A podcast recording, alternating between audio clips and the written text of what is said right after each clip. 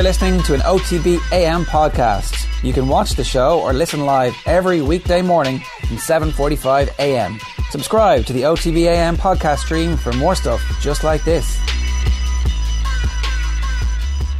And a very good morning to you. Welcome along to Tuesday morning's OTB AM. Very busy show for you this morning. Loads of GAA coming your way. Uh, more from Cork. We're going to speak with uh, Brian Cuthbert, the former Cork manager, who's now part of the steering committee designed to try and uh, bring Cork football forward into the future. Eoin, how are you? Very well. How are you keeping? I'm very well. Any crack? Your love letter to uh, Joey Carbery is flying out the gates in, uh, on YouTube, on um, Facebook. Is it? Yeah. Yeah. Good for that. Yeah. That's what I had to say. I've said my bit, and again, you know, just full full of gratefulness this week. It's uh, as I said yesterday, it is an Irish Thanksgiving for, for all Munster rugby fans. Yeah, but you're you're like Somebody did point out yesterday that you know it's all because of you. You're the real MVP. you're um, Thank you. Really, thank you. you're getting a bit cocky about this now. You're like the team just have to show up this weekend and sure we'll saunter on through to the uh, quarterfinals. Yeah, like winning in Kingsholm was basically it. Exeter, chief Champions League or Champions Cup chokers showing up in Thomond Park. Uh, even without Peter O'Mahony, you could probably take another five or six frontline Munster players and still still get the job done this weekend. Mm, see, that's the type of stuff that um, they call that hubris, Eoin. Hubris, schmubris, as they say, uh, as as my saying goes. Munster are going to be fine. Uh, okay, let's talk a little bit about Declan Rice and um, Ireland penning another love letter. Somebody in the uh, FAI deciding that yesterday was the opportune moment to go and, you know, we know we know from the Yaya Toure story that birthdays are important to footballers. Yes, extremely important. And when, when the story comes to be written, here's the, here's the uh, picture. Yeah, happy birthday to Ireland International at underscore Declan Rice. You think now at this stage his representatives would be able to, dear Twitter, we would like the at Declan Rice handle. Thanks very much. Who is that Declan Rice? I don't know. I mean, but it's not the right one. They, you know, he's he's like an important Premier League footballer now, Yeah, soon to be England captain. It's the best thing uh, a social media person has done for a football organisation, I think, in recent times. Ooh, at Declan Rice follows us. And it is. What if we were to get that Declan Rice handle and give it back to the real Declan Rice on con- one condition? You play for Ireland. Yeah, I mean, come on, what could possibly go wrong with this plan? I think that sounds like a pretty good trade off. I don't see any be us reason. doing our bit for the national cause. Absolutely, as the FAI representative has done for their national cause yesterday. Like, it was a very, very good thing to do, right? I don't understand why you could say it was a stupid thing to do, why it was unnecessary. It was very necessary because we need more moments like this, I think. I mean, like, really, if Declan Rice decides not to play for Ireland on the basis of the fact that we tried to, you know, tempt the witness by a happy birthday tweet, then maybe Declan Rice was never intended to play for Ireland. Yeah, yeah, it's true. Like, it's. I'm, I'm sure he'll find a funny side of it. Like, just the waiting game everybody played yesterday to actually see would he like the tweet. Has Well- that happened yet? I don't think it has. The waiting game that Nathan Murphy played yesterday. I don't know if you were. I, I was following it. Following Nathan's tweets. It was literally the only thing I did yesterday afternoon was w- wait for one new notification to come on Nathan Murphy's uh, Twitter page. So Nathan doesn't work on a, a Monday in the office. He Works very hard from home, clearly. well, he doesn't. He minds his children. That's like that's he's got he's got con- full control of the entire family unit because his missus is out working. And I'm like, what you you're what Uh, you're like not paying any attention to your kids. You're literally all you're doing is like scrolling through the likes that Declan Rice has made on Instagram to see what he's been liking. Well, see, that's the very thing. Declan Rice is all of our kid. He, we, we are all a parent of Declan Rice at this point. It is our duty to look at what he's doing, look at what social media posts he's interacting with, and trying to gauge what decision our kid is going to make. It's important. I, I, I'm not sure about you. I'm sure you care about your children. I care about my children too. Declan Rice is one of my kids, and he's, he's all of ours. So I think Nathan Murphy spending his Monday surveying what he's doing was certainly a productive way to spend the day. Declan Rice is right now liking happy birthday messages on Instagram, but has yet to like the FAI post. I need to get a life. Hashtag journalism. No, you don't. This is the life. 633 likes. Uh, all the millions of euro and thousands of hours that will spent, oh, typo, that will spent on Irish football over the next decade, and yet it still feels our future success boils down to a 20 year old lacking a happy birthday tweet. Ireland never wore this jersey when Declan Rice was with the squad. He'd like finally worked it out. And um, then there you go. How many messages can one man like? Uh, underscore Deckers ten is the um, is the one, and then there you go. This is like seven hours later. Nathan is still at this. Declan Rice has returned online within the last ten minutes and liked six photographs, but not the one from the FAI. I can only assume he spent the last few hours in a deep meditative state. He's back online seven hours after that. Still no like. Fairly sure he's gone offline again. More to follow. And has there been any more to follow? That's 20 hours ago at this point. Oh, sorry, it's 13 hours ago was the most recent one. Then Steve McCarthy went, uh, Declan Rice shot for FAI Ireland in May. Ah, well, that debunks Well, that makes sense. that debunks Nathan Murphy's that theory. makes sense. You've got a new jersey coming out. You get everybody in the room for before the friendlies. You get the photographs taken, and then you release them later on in the year. It's like I there was part of me that genuinely believed that he had lined up for that photo shoot in like September or something. Um, but obviously not. That, that's uh, so. At least we've managed to get rid should, of that. we myth. we should talk about this now, right? Because it's, it's reaching the point where uh, Gerard Pique's production company or ESPN should be making a live La Decision. Mm-hmm. What's the Irish for decision? We're just stunned silence here. Caught me off guard. Yeah. I really, uh, really don't know. Anyway, we don't need to call it the Irish. We can just call it the Irish decision. Working Kinna. title. Could that be right? What, what's it called? Kinna. Kinna, maybe. Let's go with Kinna on Kinna, featuring uh, Declan Rice. But what's Declan Rice in Irish? Whatever it is. Tommy went to a Gaelscoil, so there's no excuse for him. we can just we can just run with this. Like the storyline has to be. I really hope it, there's a fly in the wall documentary being made right now with Declan Rice just looking at an iPad, laughing at all of us. I really hope that that's the situation, and he's kind of going from day to day. Uh, kind of This is your pitch to try and get involved, isn't it? well, obviously, I, I've, uh, I've already pitched it to multiple production companies. Here's the idea: we go follow a 20-year-old around with, with a camera, and he doesn't know what we're doing yet, but we're about to watch him pick Ireland over England. Like the the incident at the end of La Decision involving Antoine Griezmann. Uh, kind of shows a, a, a sweet camera pan, and he's standing outside the Wanda Metropolitano, like Declan Rice standing outside the Aviva Stadium. I, if anybody spots Declan Rice standing outside the Aviva Stadium with a camera floating around his head, you know he's made the decision to play for Ireland. But that could just be the alternative ending, you know, like for um, the for loads of for loads of EastEnders Christmas Day specials, But- they would film alternative endings where, like, you know, one of the brothers, one of the Mitchell brothers dies, or like the old Vic goes up in flames, and you don't know which one of them they're actually going to use. Let's do full Black Mirror Declan Rice, where you actually get to choose the ending. So at the bottom of the screen, it'll appear England or Ireland, and whoever decides to go with the, the Ireland storyline gets the Ireland storyline, and whoever gets to go with the England storyline gets the Oh, England the storyline. future. It's just a, like a long term Pick your own ending television show. proper. The sliding doors moment doesn't actually happen. Both alternative realities exist, multiplying into ever increasing numbers of realities. In fact, we're just inside some child's dream right now. Exa- that's exactly what was coming to my mind as well. How, how did you manage to think that?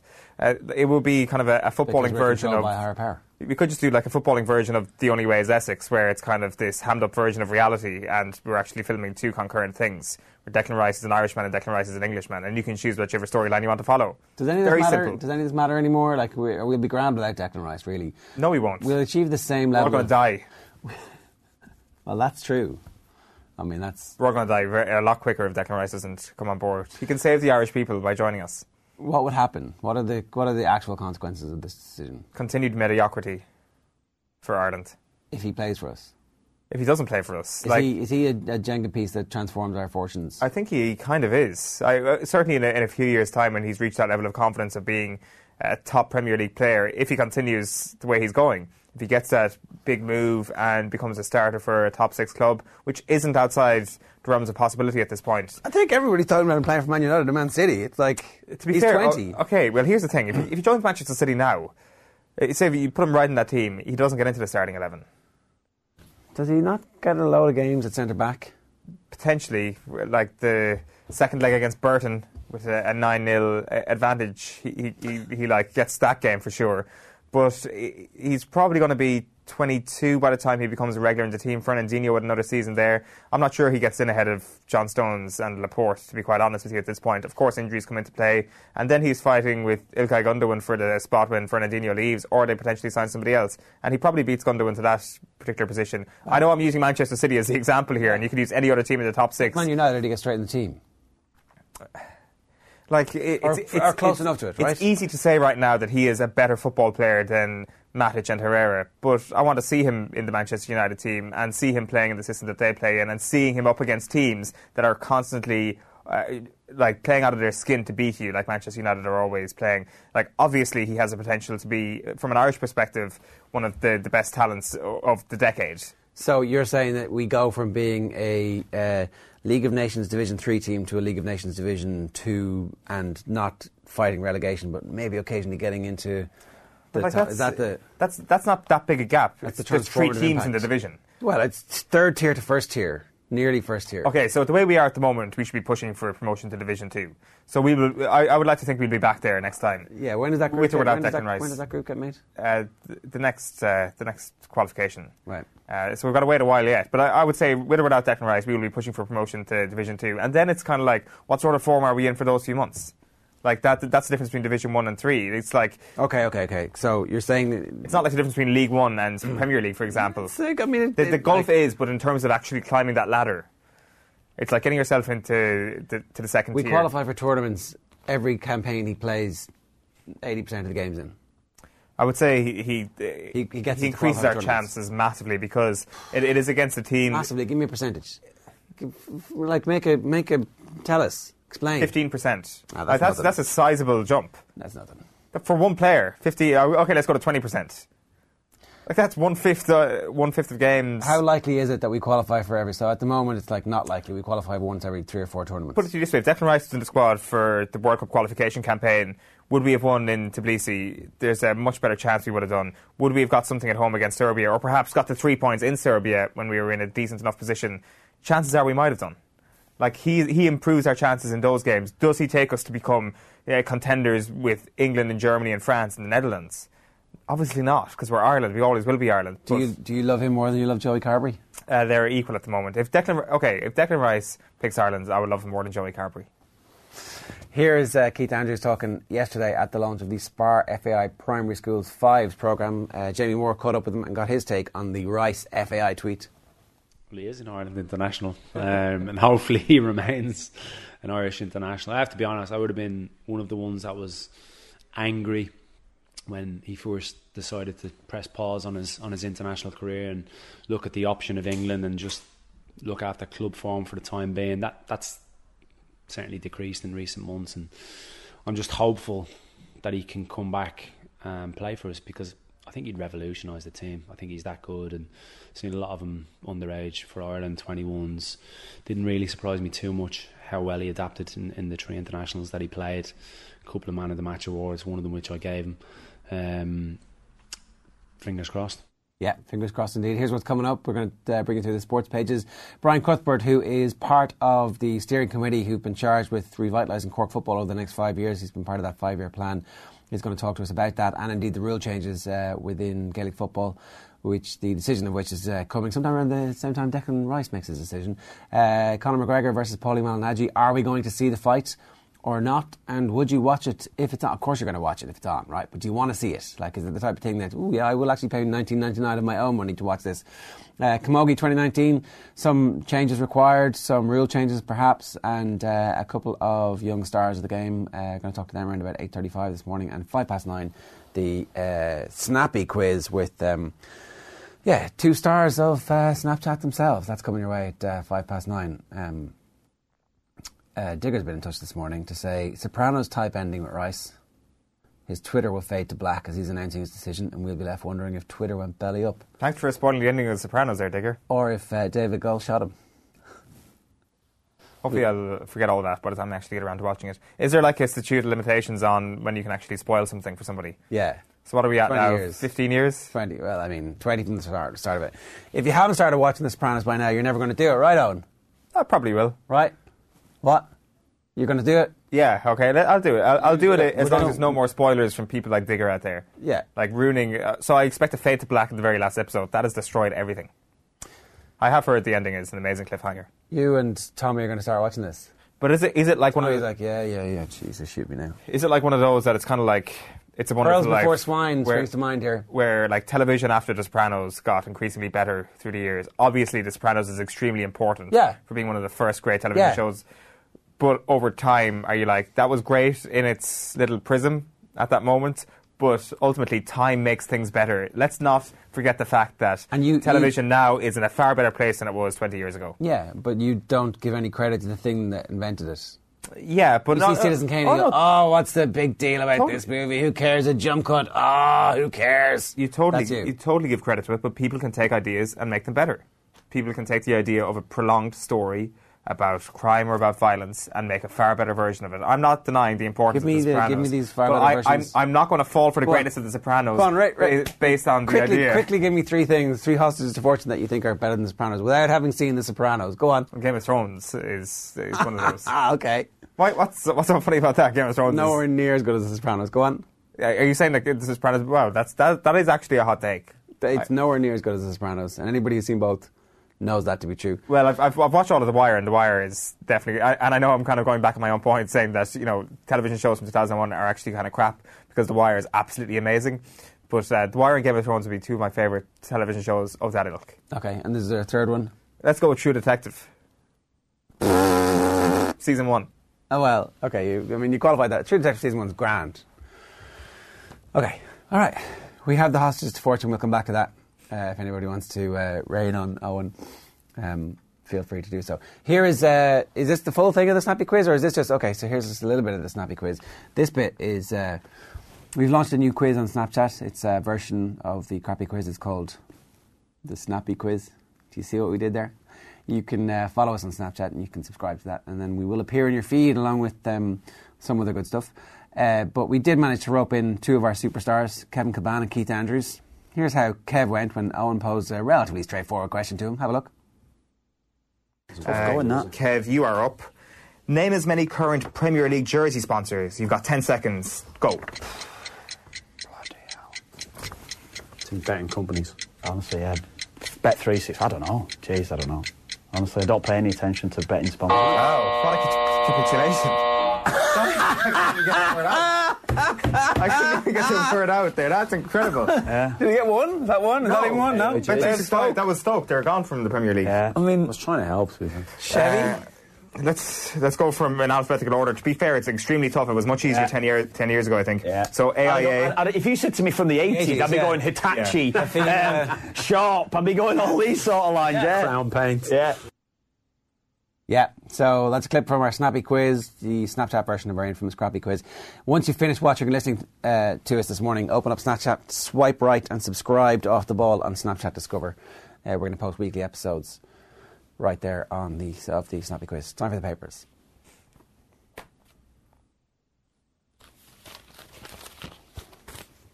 Here is the Examiner this morning. Okay, so the art of management, Derek McGrath and the intricacies of being boss. This is um, from the coaching conference, annual coaching conference that the GAA have at Croke Park. Derek McGrath was speaking, and um, he gave his speech, and that is an artist's impression. It's the animated sketch note. Uh, it was produced by the GAA's e-learning project manager David Sweeney using the app Procreate and an Apple Pencil on an iPad Pro. It's pretty impressive because um, that's him. That's his note taking of it, um, and you can kind of see. You can see the vast swathe of thoughts that possess one of the great minds in GAA uh, in the last three decades, and one of the nicest and best people you're ever going to get to to meet. It's a real pity that Derek McGrath is out of management at the moment, but I've no doubt that the kids who are in his class and the um, hurlers who are hurling from at underage level are benefiting from the fact that he's taken a little bit of downtime to recharge his batteries. Totally. Uh, John Fogarty speaks to him in the uh, sports section of the Irish Examiner from the coaching conference on Saturday, and McGrath kind of talks about that idea of recharging the batteries again, about getting yourself into a position where you're ready to invest emotionally in a bunch of players once again. He feels that if he went right into a county setup right now, there would be a fakeness to it, that it would be the sort of plastic relationship that he would enjoy with the players, which just further emphasises how important people managing skills are to Derek McGrath's style of management. The way he interacts with his players is almost familial. He he's like a father figure to a lot of those players, and to do that so quickly after coming out uh, so recently from an intercounty setup, he feels would be kind of artificial, uh, which is a remarkable thing to say, really.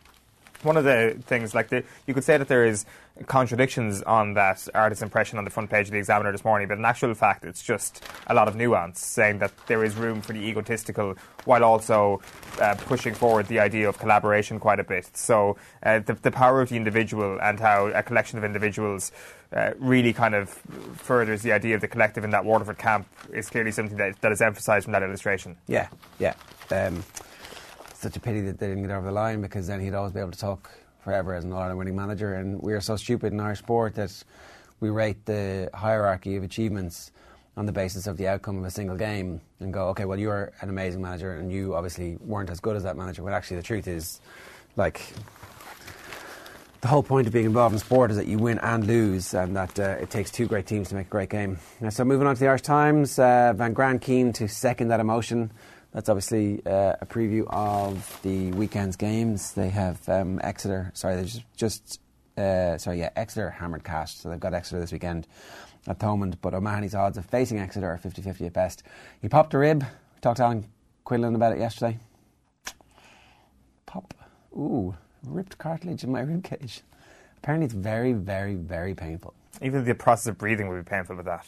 Yeah, and World Cup tickets are on sale. So if you're planning on going to Japan in uh, October to watch Ireland get beaten in the quarterfinals, then ooh, are we going to start talking? We should start toning our chances down, shouldn't we? It's about time. It's about time. Well, like this, there's, a, there's a long summer to talk our chances down. We may as well get excited for now and then.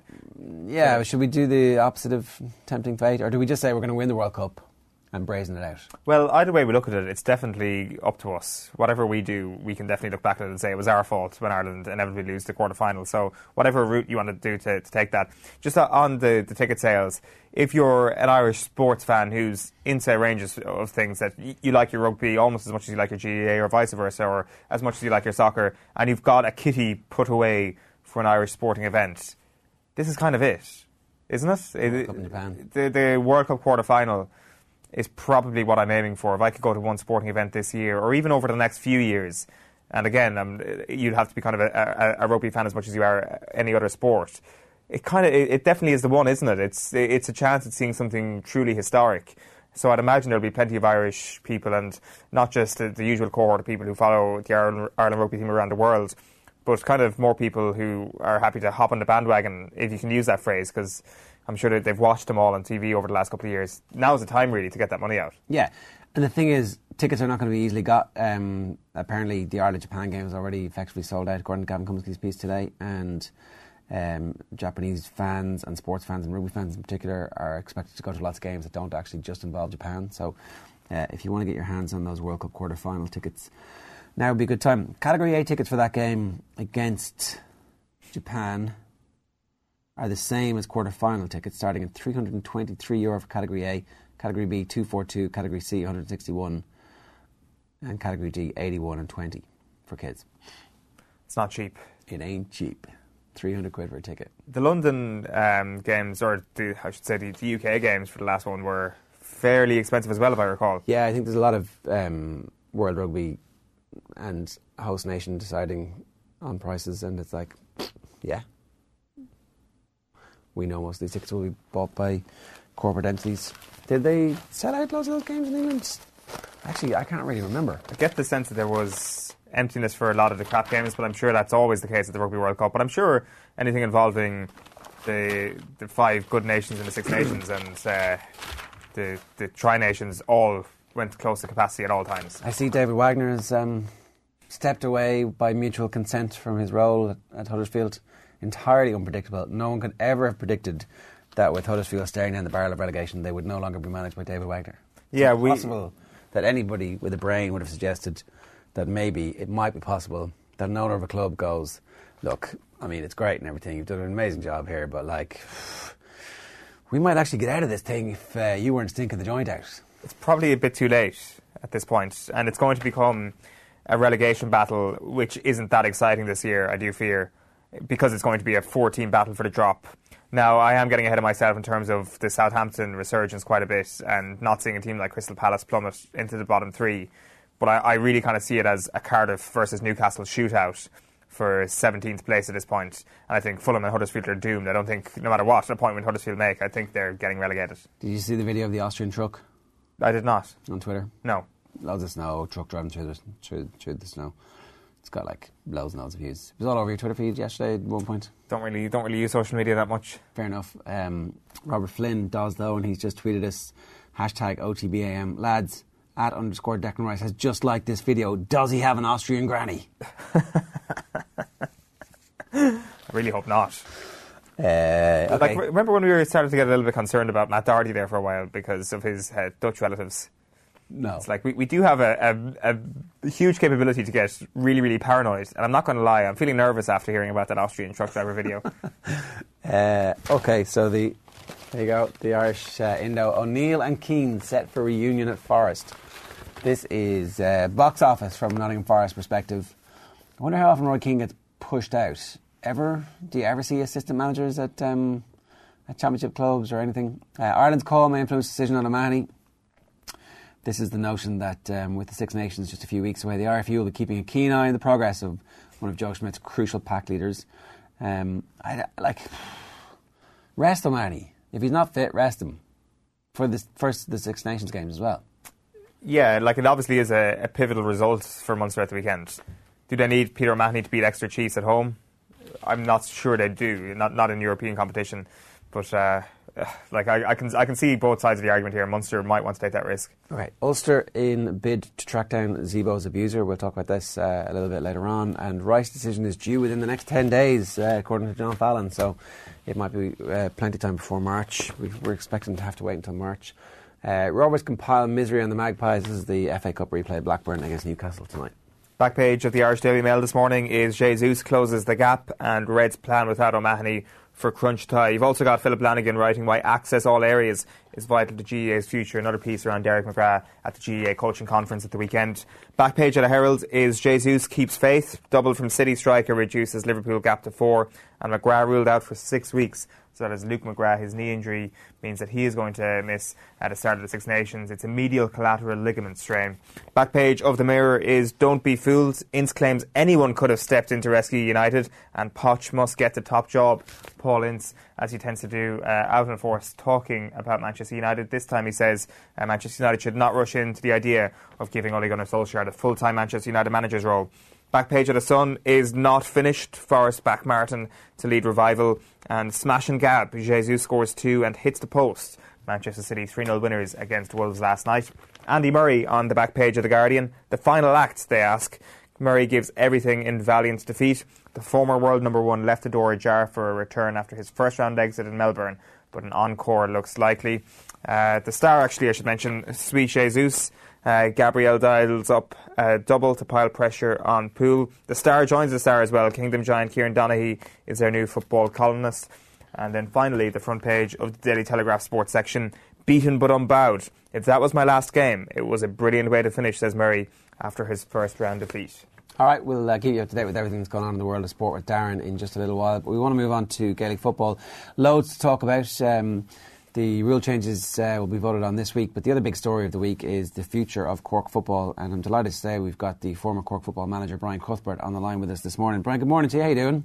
Very good. How are you? Yeah, good. Thanks very much for talking to us. Um, uh, before we talk about the rule changes or any of that kind of stuff, I just wanted to get your take on um, what's happened with the five-year plan that was announced um, by Cork GAA and especially Cork football over the last while. It seems like it was a, a very necessary and timely corralling of all of the resources and people who've been involved at the top level over the last while to just do a proper full reset on where Cork football is.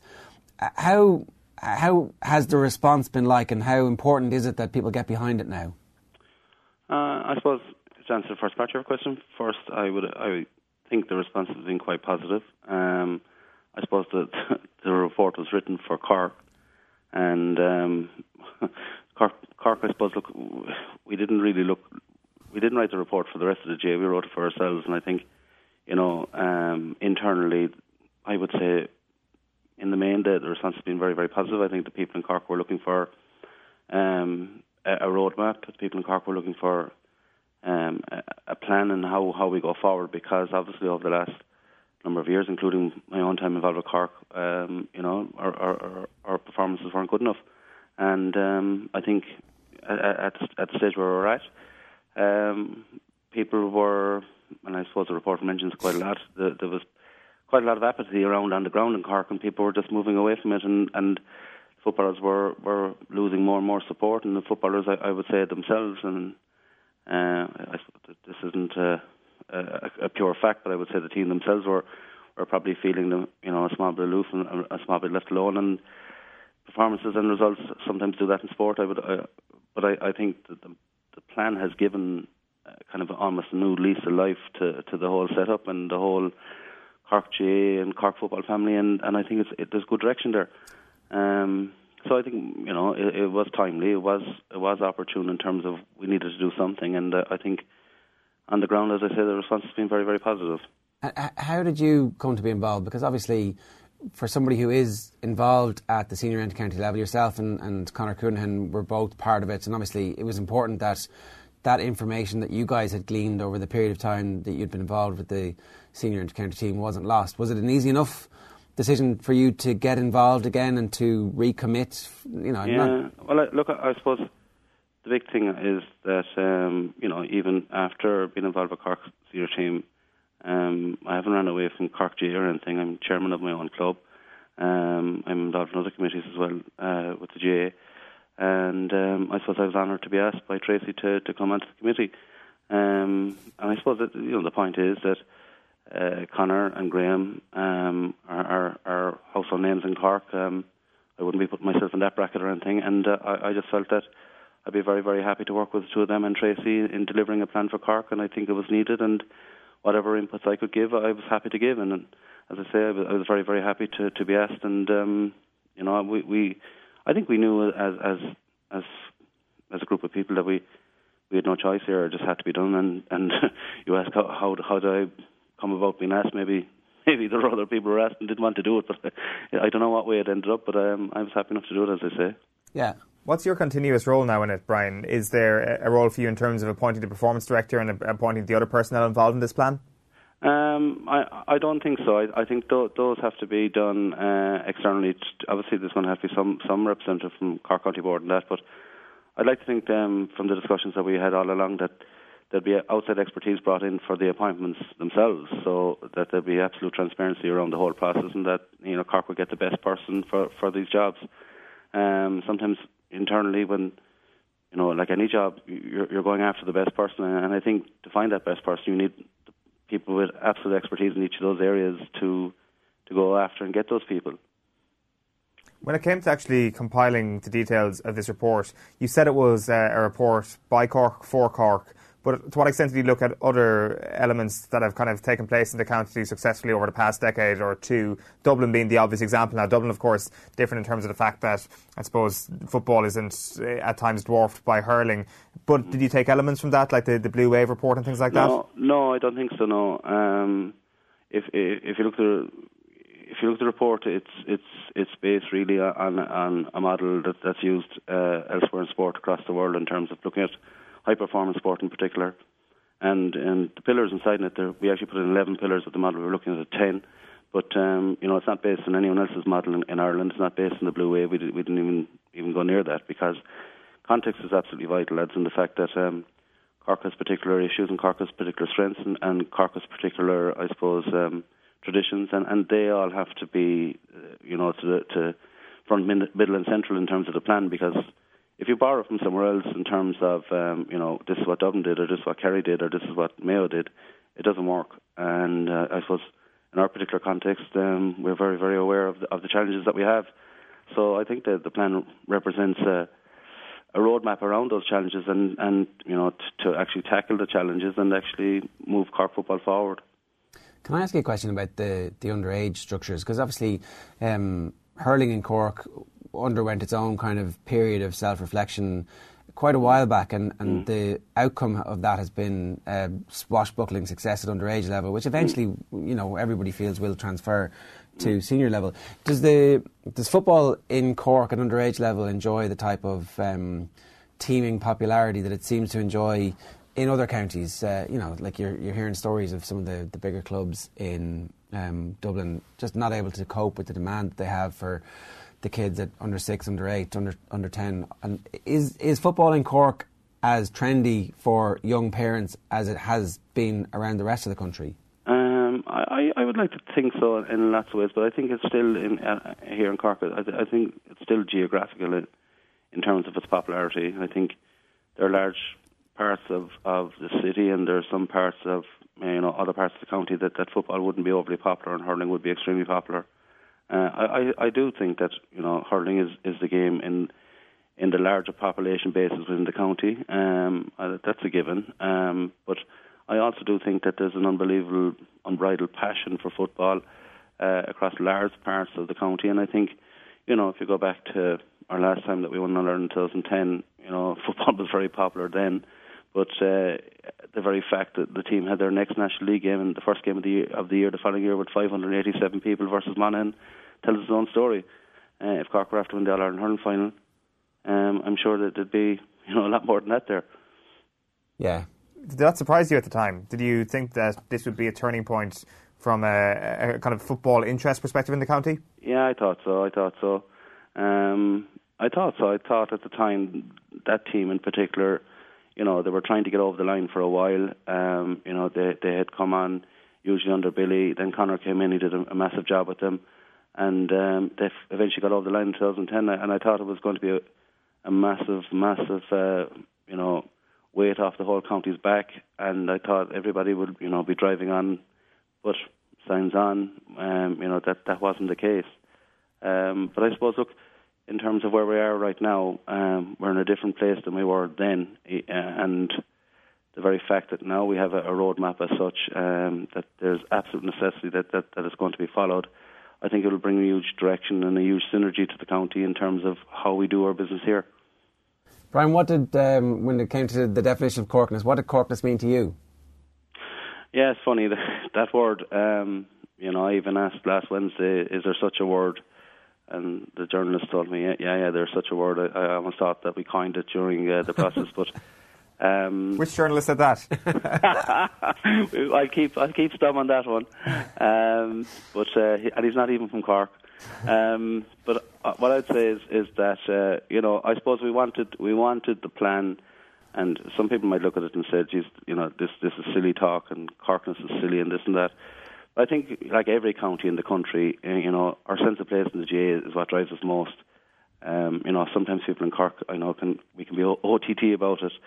Certainly, when when when, when we're on top, um, I, I would imagine we're we're hard to listen to. But um, I would think that you know that that for me, um, as is the case in every other county, you know, we're very very proud people. Uh, we're extremely proud of, of our heritage and extremely proud of our traditions. I think we, you know, that sense of Corkness, that word, I think that stirs something in every Cork woman and, and, and man and child in the county. And I think the J is, is is rooted in our DNA, as it is the case in many, many, many other places around the country. But I think um, for us to be, uh, I suppose, in a way, uh, ridiculed or, or being scoffed at due to where we're at, it's, it's not a nice place to be. And I think, you know, that sense of, of almost, it's almost tribalistic that you know, we need to pull ourselves out of this and we need to climb out of this and we need to do it together. And We need to to say to people we're not gone away, that we will come back again, uh, you know, at some stage and we will get this right at some stage. I think that's very, very important. Yeah, no, and I think no better group to do it. Yeah, just one final point, Brian. Like in a weird way, I wonder, does it give you hope how quickly? I don't want to use the, the verb unravelled here, but how quickly things have kind of taken a step back over the past couple of years? Because you look at your own last year involved with Cork, and obviously that famous game at this point, the first game down in Killarney in 2015, but also kind of during your tenure, a, a relatively stable place in Division One of the National Football League. That using all th- that kind of landscape over the past five years or so, there is a sense that this Cork team is still underachieving with the current players. Like that must give a tiny bit of hope for the short term, anyway.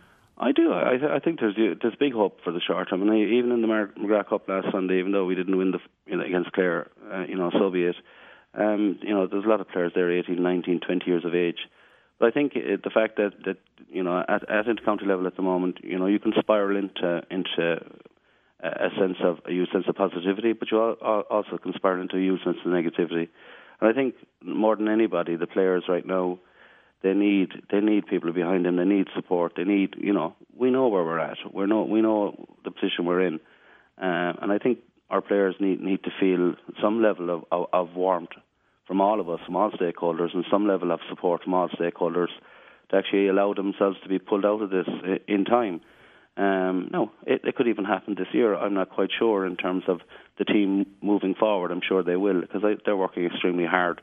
But I suppose the intercounty team is the flagship team for the county.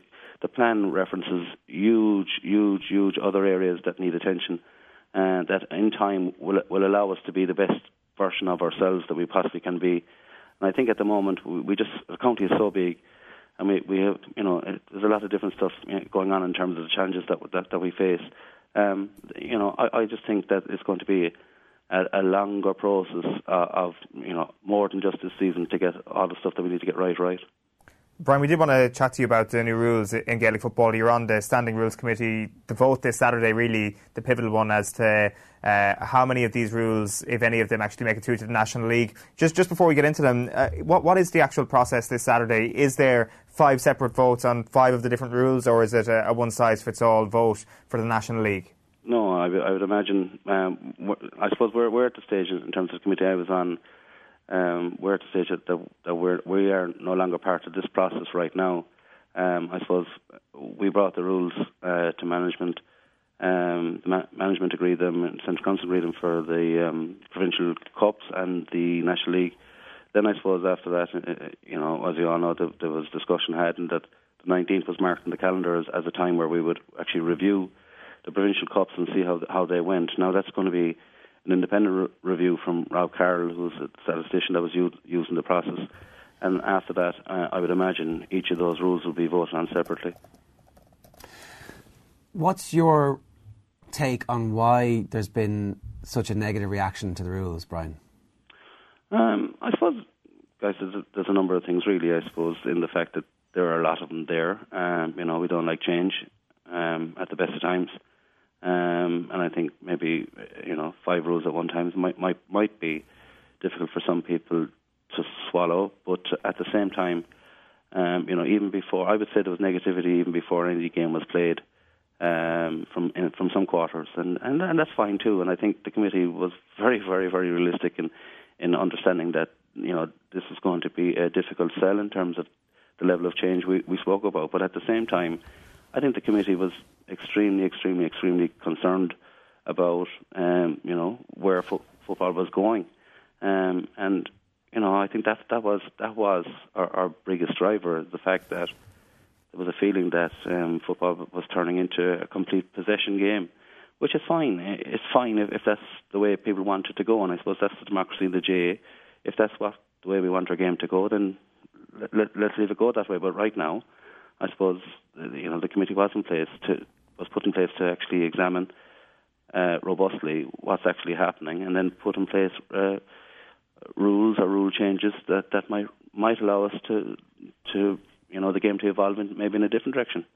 Yeah, because like some of the things that have been said, and it is, I'll admit, all uh, inter-county managers really that have really grabbed the headlines over the past couple mm. of weeks have been extraordinary. Really, Declan Bonner saying it's a waste of time. He says it's crazy. I don't know how ten men can sit around a table and come up with the three hand pass rule. They can't have much to do. And there's there's a couple of other things which I'm not sure if they're true or not. We might be able to, to get you to, to clarify this. I presume it wasn't just a case of ten men sitting around a table, kind of floating ideas out there. Like you mentioned, Rob Carroll there. There was yeah, a lot of thought yeah, and yeah. information that went into this like I suppose I, I read at the very start uh, that you know people were claiming that that the actual methodology was, was almost too academic, you know, and, and I, I would imagine that that was maybe a slight at, at, at, at you know the committee chair and the fact he's a professor. But I, I have never been involved in something that was so robust and so well thought out. Uh, and, I, and very quickly, I, like it, it went from discussion and, and, and video analysis to, to engaging county boards, engaging the head of the referees authorities, engaging uh, players through the GPA, engaging um, managers. All managers were written to, only, only 12 responded. Then I went into a, a, period of trial games where these were videoed and recorded, and we came back and watched all them, um, those who couldn't get to the games live. And, you know, the, the, the, the, the methodology behind the decision making process, I would say, would stand up anywhere. And I think that that's the most crucial point. And I also would say that you know, we had worked out that I think there was 162 games between the fin- provincial um, games and the National League, and, and a trial like this needs that length of time to to actually say this rule is good or this rule doesn't work, because with any rule changes, there are going to be unintended consequences, and you can't predict what they are going to be before you see them in action. So even even in the trial games, um, you know, there was on the kick out there was uh, a different rule put in place first. We watched, watched trial games, and we, you know, it, was fair to say that some of it was unworkable, and we said, okay, that needs to come out. And and, and I suppose that process is, is, is still will still be on the table at, at the end of all this, I would imagine. Turlough O'Brien then said ta- it was a tactical ploy to propose five rule changes because you know that not all five of them would get through. Is that true? No, I don't think so. I don't think so. I, I think e- each one of those rule changes, I, I think, um, you know, there's desire from the committee that I was on and all the meetings that we were at, that that that hopefully that the five of them will get through. And it wasn't a case of we put in five to get two.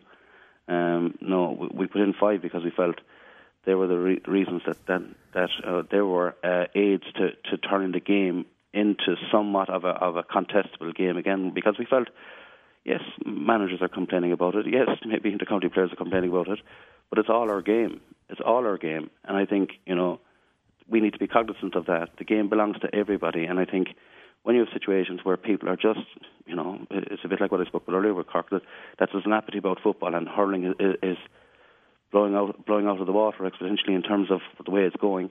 Um, you know, there was a feeling in the committee that, that this belongs to all of us, and you know, there, let's have an experiment. Mm. Uh, let's have an experiment in the provincial championships or the provincial cups, and let's have an experiment in the national league. Now, I know people, I know how important the national league is to everybody, but it's our only opportunity to experiment. So, we, you know, are we just going to say it's fine, let's leave the game be a possession game where you can keep the ball for three or four minutes and not give it back to the opposition? That's fine if that's what we want, but a lot of people don't want that. Yeah, like, like the, the great irony, of course, in all of this and, and the reaction from the managers is that, as Malachy Clerkin pointed out in his piece yesterday, that there was only 12 responses from inter-county managers, yeah. despite the fact that the Standing Rules Committee wrote to every single one of them looking for feedback on the proposed rules. The one other thing I wanted to ask you, whether or not it's true or not, Brian, is uh, Kevin Walsh's statement that television pundits are having too much of an influence on the game. At any point were you influenced by what was said on, say, the Sunday game last year? No, none whatsoever. No, I, I, I would, I would hand on heart. I, you know, we, I don't know how many meetings we must have had but uh, at no stage, at no stage was um, you know comments from pundits or, or you know comments from from from games at halftime or after games. None of that was ever looked at. This was a this was a a very very robust robust methodological process where we went through step after step after step before coming to an agreement uh, through a democratic process of deciding uh, what we want to put on the table for experimentation. It was as simple as that. One last thing, uh, you mentioned there that um, your work now is done effectively for for this process. Mm. It would seem to me that it would make sense that rather than waiting for everything to reach the crisis point that it's reached, and I think everybody agrees that the game is in, in mm. crisis at the moment, mm. that maybe a standing rules committee could tweak things year on year and take forward all the information and knowledge that you've had and whether or not the committee changes and the makeup of that committee changes, but there's some continuity so that a few people have been in the room over a long period of time and said, yeah, we tried that and we had that conversation, mm. and here's why we didn't go with that in the past. So that this knowledge is propelled forward, and next year there's one rule change that people are talking yeah. about. and po- sorry, that's exactly what happens. Like you're, you're, the, the committees are put in place by the president when he comes in, so his term is three years. So this is a three-year committee. Now, many of the committees that I'm sitting on have been on the previous committee as well, and the previous committee to that. So all of that, all of that knowledge moves forward, and I think that's the way this committee is so important. I think it always will have somebody who's been on the previous committee. So, like, this is a tranche of rules that have been looked at for, for the National League for this year. Um, you know, the committee again will meet again in, in very soon uh, in the next number of weeks and, and start the process again for next year in terms of looking at, you know, even if these come in now on Saturday, they'll still have to be re-examined. Yeah. So you would hope that they are allowed through on Saturday, and then at the end of the league campaign, everybody can sit down with exactly. a proper sample size. Exactly. Exactly. Like as I say, I think it's it's, it's in around 160 games. I think that will be plenty of games uh, to give us trends and give us an analysis to happen. Now I know people will be saying, you know, we we've seen already from the McKenna Cup or we've seen from the McGrath Cup that this doesn't work and that doesn't work. I I, I would just, you know, plead that that we're given a longer trial process. Well, that makes sense. Brian, great stuff. Thanks a million for joining us this morning. Thanks, lads. Thanks a million. Brian Cuthbert there giving us uh, some thoughts on the situation in Cork and indeed the rule changes. It'd, yeah. be, it'd be terrible for the rule changes not to come through. How are you going to get people to serve in that committee ever again? Like, yeah, do all this work, do the analysis, go through everything rigorously, give everybody the opportunity to have their say, get snubbed, bring the rule changes in, get snubbed again. Yeah, like the, there is a lot of talk, and it has become the line of this debate uh, about addressing, you know, the, the cause rather than the symptom. But within the rule changes and within the implementation of them, there will also be causes and symptoms. And one of the causes for the early teething problems we've had with these rules is referees not having enough help. And that, that may boil down to a more, ele- uh, more elementary level as well in the, in the wider scheme of things. But in terms of how the game is played, in terms of uh, the attractiveness of the game, referees failing or not having enough help is not the reason why Gaelic Games is not an attractive enough prospect. But it might be the reason why these rule changes aren't effective enough. And these rule changes are there to make the game more attractive. So I think we need to be patient. And I want to see them involved for the National League. Yeah, and look, there are going to be mistakes. Um, it's one league campaign, and then at the end of the league campaign, there'll be evidence based decision making as opposed to, well, I've thought about this for 15 seconds and uh, I don't think I'm going to go with it. And games on TV, everybody will be able to watch full games of this whenever they want, rewind it, watch it again. What sort of an impact is this having? So here's um, a video that Ben McGuckin put up. Uh, it is um, the referee blown for, for two, one and two hand passes in the Derry Tyrone game. So this three hand pass rule has to go. The inconsistency of refereeing is shocking. If top officials can't keep it up, how will club level refs cope? Roll it there, Oisin. So that's a kick pass. There's a hand pass. One, two. Referee blows it. Ref, you bollocks. One hand pass. Two hand passes. Three hand passes. Kick. And then a dribble, a dribble. Looking for the kick pass. Dribble. Hand pass. One hand pass. So there you go. Uh, that's it. I mean, That, sh- that should have obviously been spotted. But, um, like, there, there, maybe there's a learning process for referees as well. Uh, like, I'm not sure what the learning process is that you get one hand pass wrong. It's just probably just a momentary lapse. just to point out, Ben McGuckin is um, he plays football for Glen. He's an ex Ulster GAA coach, co-founder of Oakleaf TV, head of performance analysis at Derry GAA, and has an MSc in sports performance analysis. Yeah, well, IT Carlow, to, so- to be fair, like we can actually see, we can see the video evidence there. The referees clearly got it wrong. So, uh, who's that? Eamon Brannigan, I think, was the referee there. Just by looking at the appearance of the referee, like one of the top officials in the country. Like it's, um, don't know. Don't know who the referee is. Like it, it's, um, as I say, a momentary lapse. But like we've seen, we've seen the evidence there. It was got it was got wrong. Maybe like just getting used to these rules might help the referees a small bit, even, and that'll eradicate glaring errors like that. or or do you take it out of the referee's hands and say that it's the linesman's job to count the hand passes? yeah, like the- Kieran Brannigan. Kieran Brannigan. Eamon Brannigan is a Galway footballer. There you go. Uh, definitely, definitely not him. Um, yeah, so like maybe do, do, do linesmen already have enough on their plate? No, they're not doing the anything. answer. They're just they're just lusting after the main gig in the uh, in the centre there. Um, all right, let's move on because we want to talk about this. It is uh, Paulie Malignaggi, the uh, boxer and uh, analyst who was on Off the Brawl, our combat sports show on Saturday night.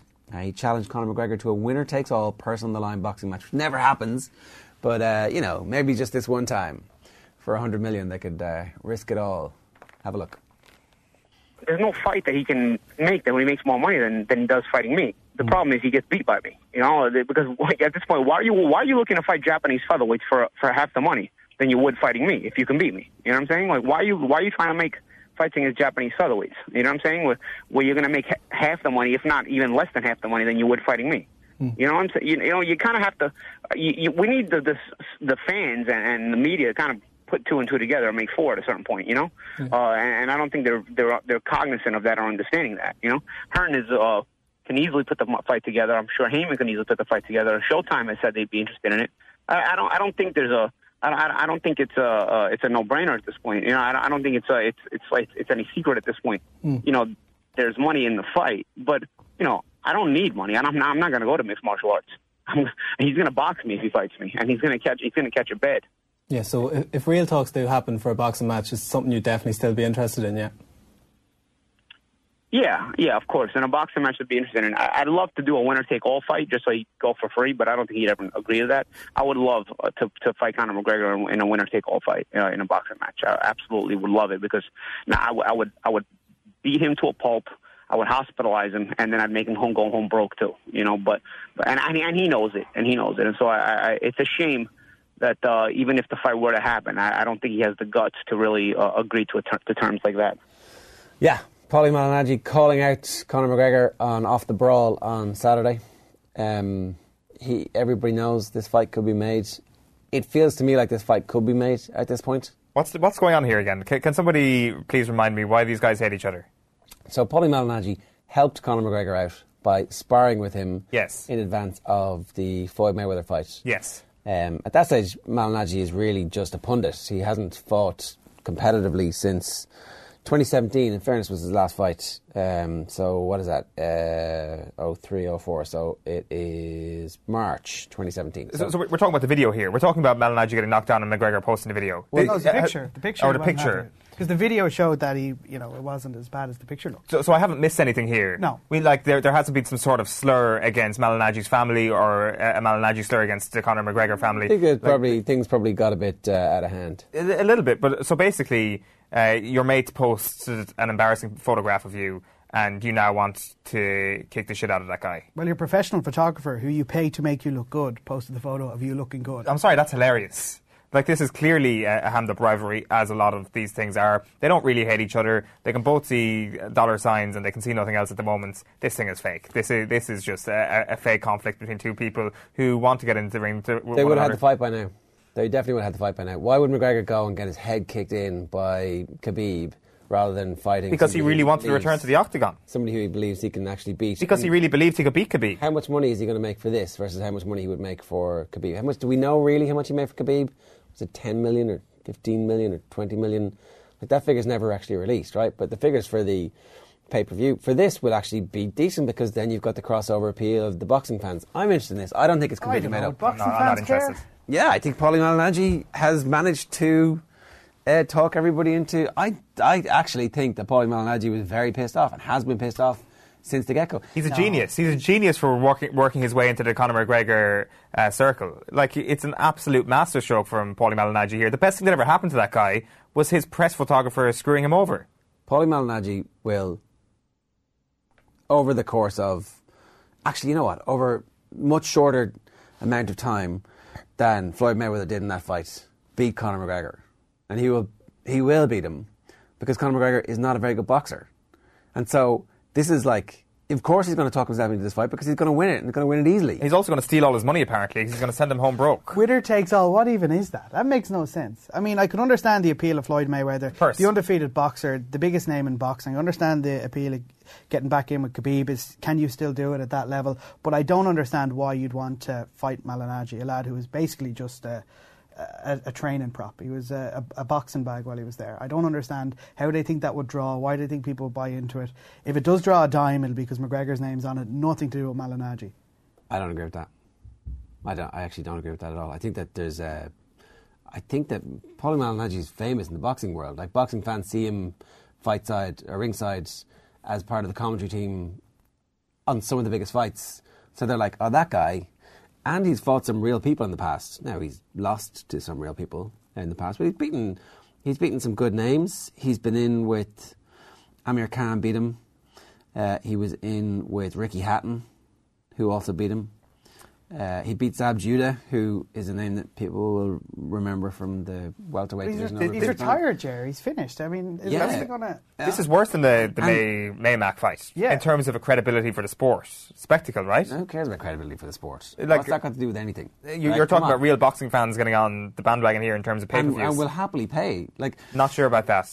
Not sure about that. I think, um, I think you can remember. Andy Lee always says you put like, you put LeBron James in one corner. You put uh, pick whoever you want. Pick um, uh, the fastest sprinter in the world. Pick the best cyclist or footballer in the world, and there's a fight in the fourth corner. What are people going to watch? Well, ho- okay, hold on a minute. Gonna watch. Okay, That's well, some kind of like battle fight. royal. That's They're that's going to watch different. this fight because you put LeBron James in the corner. So what's he doing? He's just Standing like, there, Eoin. He's like shooting jump shots, just standing there. Like, can- okay, so he can do if whatever he LeBron wants. James is like dunking on Kevin Durant. I'm probably going to watch that. Two guys fighting each other. Why like, would why would they be dunking each other on the street corner? But see, this is the thing. It's such a ridiculous analogy. Okay, well, it, it actually isn't. It makes perfect sense. People will watch a fight. No, I people would. Are, people I would are drawn probably, to Le- fights. I will watch LeBron James ten times out of ten rather than watch Paul Imagine that Malignaggi fight Conor McGregor. I can't even say his name anymore because I'm so exercised about It's this point. ridiculous. Like Malignaggi has grabbed onto McGregor's coattails, and he will not let go until he gets some kind of fight. But to say that that's like the best of all the sporting spectacles you can possibly put together is McGregor versus Malignaggi is that's a the ridiculous least. point. That's the that? least interesting fight. You said McGregor if you have these four things in the corner, you're going to pick the fight. people standing The there. standard of that fight matters. No, it doesn't. It, actually does. It, it could be a fight outside of bad chippers in a, a provincial Irish town, If- if and everybody gathers around to watch it. If LeBron James is outside the same chipper, I'm looking at whatever LeBron James is doing. of course I am. I mean, you really aren't, because he's he, he's walking over to see the fight. That's how that works. he's getting off his corner and going, "Oh, there's a fight over there. I want to watch it." This is got ridiculous. Well, I, I think that maybe uh, you know maybe went over your head a bit. I, I legitimately hope that uh, we do see LeBron James with a spice bag. Do you really not think that um, anybody's going to watch this fight? Is that what you're Of course- saying? of You're saying people- nobody's going to watch. Paulie Malignaggi fights Conor McGregor is not going to do business, not going to make money. It will make that's decent business because, will because it. Conor McGregor is extraordinarily famous. I think that there will be a number of boxing fans who will say that this is another shame on the sport and shouldn't be happening, and I will certainly not be putting them, and they would certainly not be putting their money towards it. It's not a great metric for success, though, whether or not people watch it. Like people watch Air Crash Investigation at 2 a.m. It doesn't mean that they're really interested in aviation or air crashes. Yeah, but hundreds of millions will be spent on people buying the right to watch this. I doubt it. I, th- do you? Yeah, You think it would be an unsuccessful hundreds fight? of millions from Malignaggi McGregor. Yeah, I think that it would gross a quarter of. It would gross 200 million. What did Easily. uh, Mayweather McGregor gross? What? What did Mayweather McGregor gross? I don't know. 'Cause I would say this would be half of that. Yeah, and that's still that's like a lot, uh, like even less than half of that.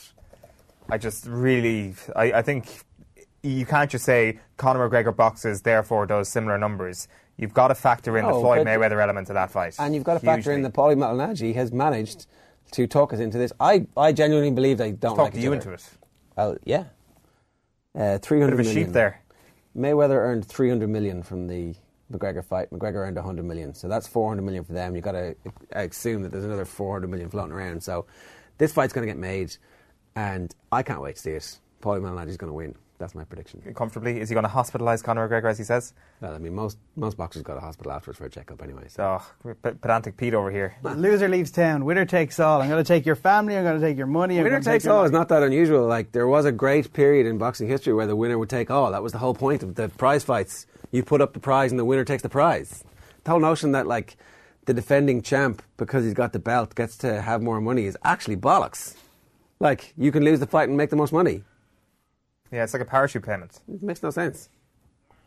Darren, Manchester City have cut Liverpool's lead at the top of the Premier League down to four points this morning. Gabriel Jesus scored a brace as City beat 10 man Wolves by three goals to nil. The Brazilian followed his five goal tally in two cup games last week with a first half double as City recorded a fifth consecutive win in all competitions. Wolves had Willy Boly sent off for a lunge on Bernardo Silva. Their misery was further compounded when Conor Coady netted a late own goal. City boss Pep Guardiola reckons this win could be vital at the end of the season.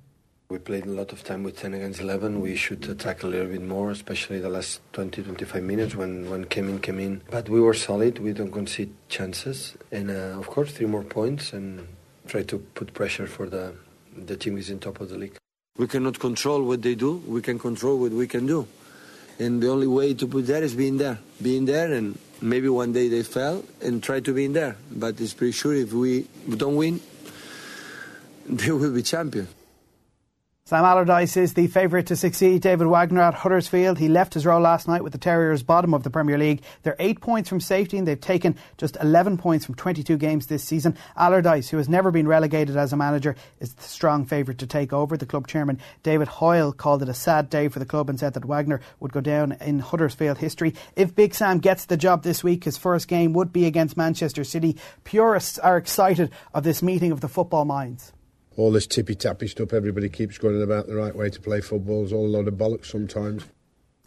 Meanwhile, the former Republic of Ireland manager Martin O'Neill is set for a swift return to the dugout. The 66 year old will become the next Nottingham Forest manager later today. He's set to succeed Aitor Karanka. As a player, O'Neill won the European Cup twice and also helped them win the league. Forest currently four points off the playoff spots in the championship table. Now, Keith Andrews believes that his stock will be quite high in England. And I would imagine from his perspective, it hasn't sat well with him, the, the level of criticism. There's, there's a stark contrast to the thoughts on Martin O'Neill in, in England compared to where we are here in Ireland and Dublin because the, the general train of thought in England would be well he didn't have the players. What else could he do? I certainly didn't buy into that. I had a lot of sympathy for the players in terms of what they were getting. I felt let down by the management team. Um, so that would be the train of thought in England how well it's been received by Nottingham Forest fans I don't know um, but there will be some obviously with the romantic notion of him coming back to the club. He'll get them all around. He's a he's a Clough clown. Let's be honest in terms of how he goes about things.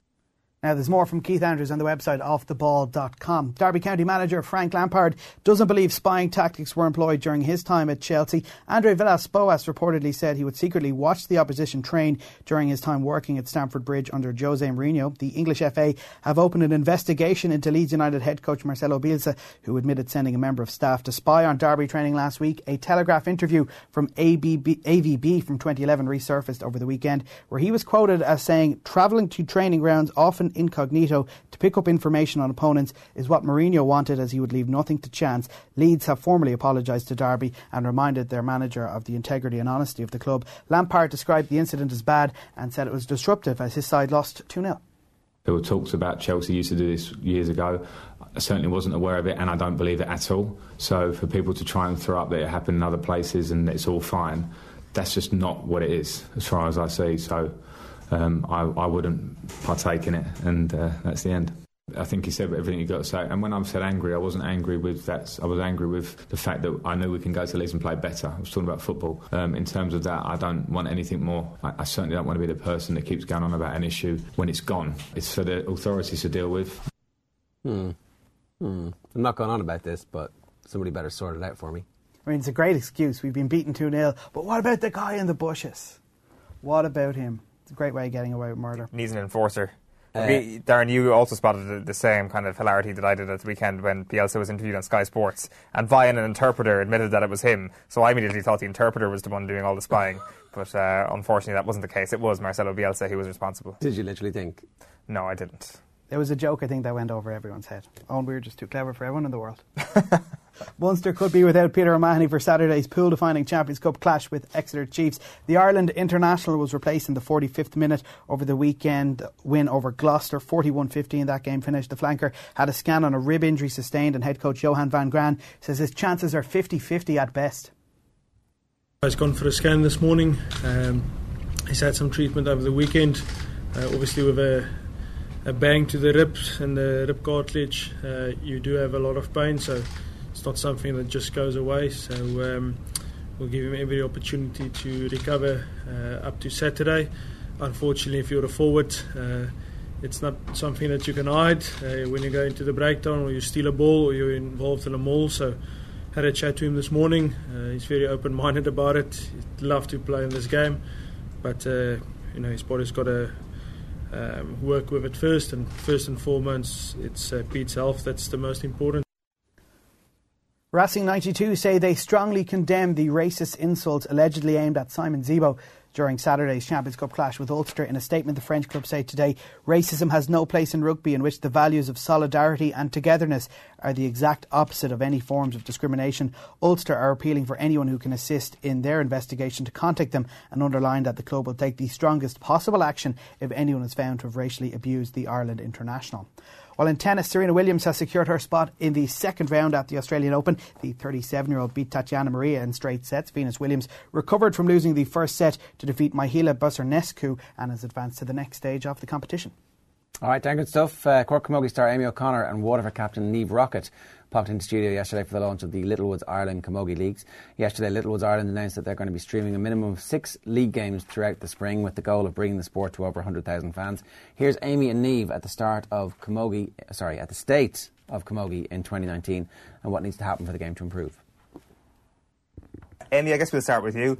Um, 2018 wasn't a bad year. I think it's fair to say. I think back to back All Irelands, four All Irelands in five years. And whenever somebody speaks about you, they always say she's got four All Irelands at the age of 22. Is that something that uh, particularly motivates you that you've won so much uh, at a relatively young age? Um, yeah, I suppose when we came in, when I came into senior team, there was a couple of us came in together, all around the same age. We kind of came from minor, and I don't think we expected to be where we were now. Um, I don't think if you asked me when I joined the senior panel if I had won All Ireland at this stage, I would have been delighted. But um, yeah, it's brilliant, and we're delighted. So, Has the three in a row been mentioned much in the camp? and not in our, not within the camp, but outside camp, everyone's kind of throwing it out there. Um, it's not really something we think about too much because um, we might get ahead of ourselves. But um, we're under no illusions. Like um, I don't think a Cork team has ever done it in the modern game in the 15 aside, and I think only two teams have done it. So um, it's not going to be easy, um, and we won't rest on our laurels. We we know that there's an awful lot of work to be done, and we definitely need to do more than we did last year. And Well, what would it be? Wexford and Tipperary have done three in a row? I think, um, yeah, in the early 2000s, I think um, Tipperary did it, and then in maybe 9, 10, and 11 or something like that, Wexford done it. So it, it's not easy to do, and um, even a couple of years ago, we couldn't do it ourselves. So, as I say, we're not under any illusions. We know that there's work to be done, and Yeah, because they're like teams that, that we'd all remember watching. I'm not sure is that the same with you, Niamh? Is it those Wexford and Tipperary teams that you remember watching? Because obviously, from your own perspective, I think certainly in the modern game, I can't remember a current Waterford team that's doing as well as they're doing now in terms of going up through the rungs. So, is it fair to say that perhaps you're looking at inspiration from other counties as well in terms of the top level of camogie talent? Yeah, well, look, at the moment, I suppose the likes of Cork and Kilkenny and Galway like are all up to top at the moment, like, you know, so all of us other teams in senior are trying to get up to that standard at the moment, like, you know, they're by a good bit ahead of us at the moment. When I was growing up, I suppose looking in Wexford, looking at Ursula Jacob and the Leacy's and stuff like that, like they were my idols when I was growing up. Like you know, uh, they were unbelievable all through the years. Like they were they were at the top of their game in the like early tens. Like you know, so they were brilliant. The one thing that I find really helps is when there's a great rivalry and a great storyline to kind of enhance everything that we're watching over the last couple of years. How real is the rivalry with Kilkenny? Um, I it, there's a big rivalry there between the two teams. Um, I think people may not because they're sick of the Kilkenny and Cork rivalry, but I don't think the games are attractive to watch between us, and I don't think it's doing much for the game by it being constantly Cork and Kilkenny.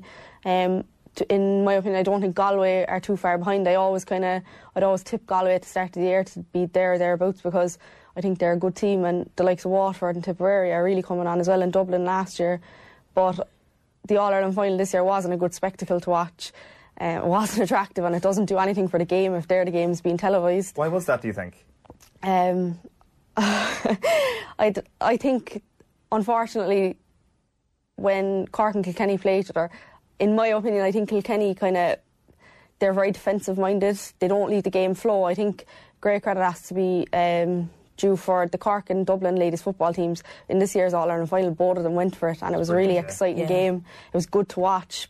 People will look at more Gaelic football games this year because of it, mm. and I just don't think that, unfortunately, with the Cork and Kilkenny rivalry and the amount of frees given in games is not helping. The referee did get a lot of stick after Yeah. that game, I do recall. Like, like, would would you agree with the idea that uh, defensive mindset from Kilkenny didn't help that day? Yeah, like I think it was just defensive on both sides. It was just kind of like I suppose from one one team were playing into the other team, like you know, and it just both went in the defensive setup, like whatever way whoever went with it first.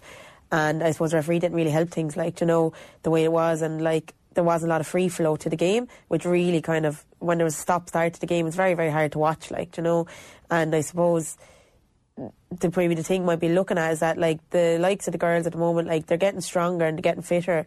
Like there should be no difference between us and the hurling. Like you know, we're not allowed to shoulder in hurling. That's the thing, there is a real like, difference. Yeah, not allowed to shoulder in camogie, and you, know, you can hand pass the goal and different things like that. Like you know, so maybe it's like looking at a broader spectacle and saying we need to kind of adapt the hurling rules because girls are well able for it. Like you know, they not need to be, they don't need to be minded in games and stuff like that.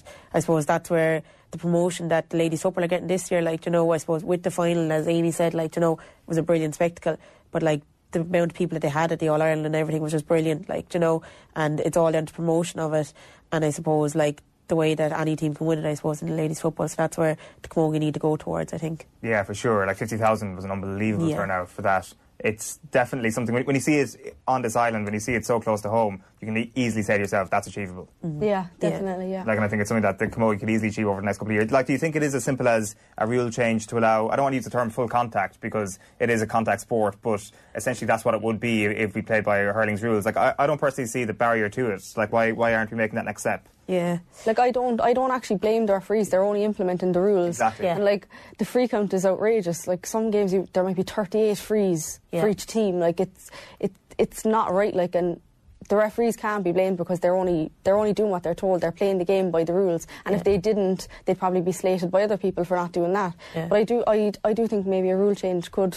Could help the game, might be a bit more free flowing. Even our semi final, there was an awful lot of frees again. Yeah. But I, I do think a rule change would help us. Yeah. Even like they might maybe like down the line, like they need to be start going into like looking at amalgamating the both of them, like you know, like hurdle and camogie, like you know, I know it might be a bit away, but like we want to be playing the same rules, like you know, we're able to play, we're able to like stand up as much as anyone else can, like as will the hurling rules as most camogie rules. We play with boys underage as well, like I'm sure Amy played with the boys underage as well, like you know, there should be no difference in between the two of them anyway. You'd hope it's only a matter of time anyway before that, that sort of thinking does come to the forefront. Uh, Niamh, I did want to talk about this year with you. You're captain this year for Waterford. How you adjusted to that leadership role? And congratulations, by the way, on, on attaining that role. Uh, yeah, look, it's brilliant to, sorry, captain the, the team this year. Like, you know, they're a great group of girls, and I suppose, given our success last year, like, we got to the quarter final for the first time in our ever, like, with Waterford Camogie. Um, I suppose I've been there since the junior in 2011, so we came from junior to intermediate to senior now. So um, I'm delighted, like, to be able to captain the girls. I suppose, um, even though I'm 25, I'm more the most experienced girls on the team, like, you know, which is, which is scary for the girls that are going through. But it's brilliant, like, you know, and there's loads of girls on the team that could have been picked, so I was just delighted that the manager picked me. Yeah, you, you spoke about last year. I, I dare say you're not satisfied just with where you ended up last year. Obviously, I think it was a seven point defeat to Tipperary Yeah, in an All yeah. Ireland quarter final. Like it has been a fairly meteoric rise coming from winning junior. You were on that junior team, like, Yeah. the, uh, and you are 25 at the moment, so it jo- just shows how recent it was. Then you won intermediate, and now you're competing in an All Ireland quarter final again. I dare say it's kind of patronising to say, "Oh, you're happy enough with a quarter final, narrow enough defeat, and holding your own." I presume you want to go on to bigger and better things. Oh, yeah, definitely, Last like- four potentially is in your sights over the next couple of years. Yeah, definitely. Like you know, we're hoping to build and build, and I suppose like it's a testament to all the underages in our in our in our county are going from are all up in the A's now. Minors, under 16s, under 14s, we're all up in the A grades. We're competing at the best we can. Um, I suppose what's really really good is that there's loads of success underage with the schools in Waterford as well. They're in Munster colleges, A colleges, all finals as well, and. Um, we got even Beth Carton last year. She got her first Waterford All Star as well. Like you know, that was the first ever in Waterford. So hopefully we'll build on that now for the next couple of years. And I don't think like we're ever going to rest on our laurels and say, oh yeah, we're happy to meet like to be meeting in the quarter final. We want to be competing with the likes of Cork's, Kilkenny's, Galway's. Like you know, we want to be up there at the top. We want to be into Croke Park. Like you know, we're not going to just say we're happy to plod along this year. Well, that's very interesting because quite often what you have is uh, a quirk in the system where one great bunch of players come along in a generation and they achieve something and then they fade back down to mediocrity or down to intermediate or junior in this case. But from what you're saying there, it seems that there is a structure in place that this is going to see continued success for Water- Waterford Camogie for the next couple of decades potentially. What is the main reason behind that? Is there, has there just been a greater focus on the sport in the county? I suppose um, when we came from junior, we uh, there was a good group of us then, and then we went on to intermediate, and it took us maybe three years to get up to from intermediate up to senior. There's a massive step up between intermediate and senior, like in the cou- in like the country. I suppose it depends what managers you get. Being honest, like not a lot of hurling managers want to get into camogie because they want to see it as a step. They prefer to get into an underage boys structure as opposed to uh, a senior, maybe women's structure or whatever the case may be. But um, they'd be really, really. It'll be, I suppose, Waterford looked at. We need to get up to the senior standard. We need to get up there. We want to be competing. We want just don't want to just have a couple of people that will bring us through it. So they looked at from the last maybe four or five years. They looked at bringing on the under 14s, under 15s, under 16s. They made all the way a couple of years through. Like I think it was Saturday we had an under 14 trial and there was 128 people at it Wow. just for the under 14 tw- trial, like you know. So there's all it's all the county board and all the people are volunteering in the county. They're just they don't want to just see one blip through. They want to just keep it going and keep it going, keep consistently coming through. So that's why all the younger girls, like our average age, might be 21 in the panel now because they just want girls to come through, come through, and come through. Like I guess from your perspective, it's good to see other counties around Munster stepping it up. Maybe in a couple of years, if uh, the, the parity is there and there's consistent good Waterford teams, you'll probably reverse that opinion. But at the moment, it's probably good to see as, as many good counties as possible coming through. Yeah, definitely, it's good. Um, like last year, Tipperary made a semi-final, and Waterford, we played Waterford and the Munster as well. And with Cork, like we've huge respect for the likes of Tipperary, the likes of Waterford, because when they play against us, they go for it.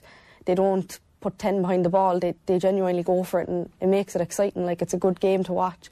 So we, we've huge respect for the likes of Tip and Waterford and they can only get better. So it's good to see that there's more teams competing in the championship. All right, so some shots fired a little bit by uh, Amy O'Connor. You're talking about the state of the game. You're like, you know, so those games against Kilkenny, why are they so hard to watch? Well, they're very defensive. That's what I took from that. I mean, maybe um, maybe we're um, but those teams do not like each other. No, they really don't. Cork and Kilkenny hate each other, and it's great. Uh, so it's all Kilkenny's fault that last year's All Ireland final was a fairly poor affair. Uh, like we did mention the referee there, and to be fair, uh, like you can't blame the referee, but you can blame the rules and the rules that are being implemented, and you know the, the lack of being able to go full contact like hurling. That just needs to change. That just, needs, that just needs to be that needs to be a rule. It just needs to be flipped on its head right now because it's going to make the game far more palatable for people to watch. And that is probably the main reasons why there's such a disparity in attendance between All Ireland Camogie final day and All Ireland Ladies football final day. Yeah, they probably need to get the marketing right as well. Probably, but, yeah, that, that's help. definitely that's definitely improved over the last couple of years. Yeah, I think you need help from brands like Littlewoods who are coming along and saying, okay, we're going to do this and we're going to put our heft behind it because, um, you know, they're used to reaching large audiences. And look, it, it's the type of thing that it's like the Cork football story. Once everybody decides we're going to fix this, you begin to fix things. And that's yeah. what it takes. Yeah, basically, and I, I think they're on the right path. I think just fixing some there's some easy wins in uh, fixing top level camogie and rules and like al- allowing it to basically uh, be just a different version of hurling would be a lot better. I think. Yeah. All right, so Niamh Rockett was obviously part of that conversation there and has been uh, named as the Waterford captain for the coming season, but it's been an incredible battle for her to get this far. At the age of just 16, she was told by doctors that if she continued to play competitive sport, she would end up in a wheelchair. Have a look.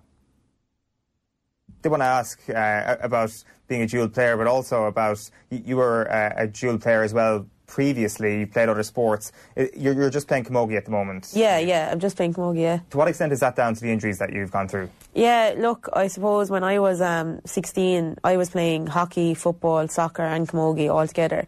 I, that's why I went into PE teaching I'm just sport, a sport fanatic, really. And um, I got told I needed to go for an operation on my knee. I was limping on my knee, and I got keyhole on my knee, and I was told I needed to break my knees and realign them um, at 16 by like a doctor as well. Um, so my father was quite upset as well. So he kind of took me out of the hospital. He's like, "No, we'll play on for a couple of years." And patch it up, kind of a thing. Go to a few physios and stuff like that. Like, but uh, Very Irish. yeah, very Irish, like a pure Irish daddy, like, you know. Then um, it wasn't really, it wasn't sufficing, really, like, you know. Then I went to play the match against Meath in the intermediate in one of the Division 2 league, and I got a really bad bang there. Uh, a girl kind of stuck out her leg as I was running past her. And I just got a concussion that game. I didn't walk for like, or I didn't jog for like 15 months after that. Like, So, so when was this? This was a couple of years after the initial. Yeah, so the been, initial, what, like- 18, 19 years old. at? Um, at the time, then I was about maybe twenty. Right. Okay. And uh, it was a couple of years after, and uh, it was just all down to it. So then I went and got my, I got done in Santry in Dublin, and got my knee, my knee came out of place, had to be realigned and stuff again. And uh, the doctor told me I shouldn't be playing anymore. And he said, like, you know, there's just too much wear and tear. There's no cartilage behind my kneecap. Um, so it was really, really tough to take at the time because everything in my life was sports. And um, it was really, really hard because, like, when you're playing all sports, and Amy know herself, like, you know, she played loads of soccer as well. Like, you know, you have to pick between one and never, maybe never even getting to play one even a game. Like, Amy played a couple of different sports, but like, not even being able to play any sport was really, really hard to take. So I went down to Cork and I went to physio Declan Sullivan, and he was just brilliant. And he just kind of said, "Look, we'll just take it as we see it, and like we'll try get your back run, but like we're trying to main thing is rehabilitation, like you know." So now I suppose I'm lucky with the way the management have now at the moment. They can just. I have arthritis in my knee, like you know, so it could be really, really bad some days. Some days I mightn't be after sleeping all night. Some days I might be good and I'm able to do training. But he, they'd be very good, like they'd be allowed me to go to the gym or go on the bike instead of doing tra- pitch sessions and stuff. Yeah. So it's all about minding. So like I don't know if I have one year, if I have three years, like you know. Uh, hopefully I'll have a bit more than three years, but like I don't know. I just keep playing till I can't play anymore. I suppose. And what was the end game if it didn't work out? As in, so in Santry they said that you shouldn't be playing what happens? What, what was the worst case scenario if you did keep playing in their view? Their view is that I'm going to be in a wheelchair by the time I'm 30. That's what they said. Like, by the time you're 30 or 31, you won't be able to run anymore. Like, you know, it'll be just continuous wear and tear. And, like, thankfully, there's new methods coming out. And I did an interview last year, and someone wrote to me on uh, Facebook, and they said to me that they read my interview and they had a similar problem with their knee. And they recommended a, a clinic in Dublin that actually insert cartilage into your knee to kind of protect your kneecap.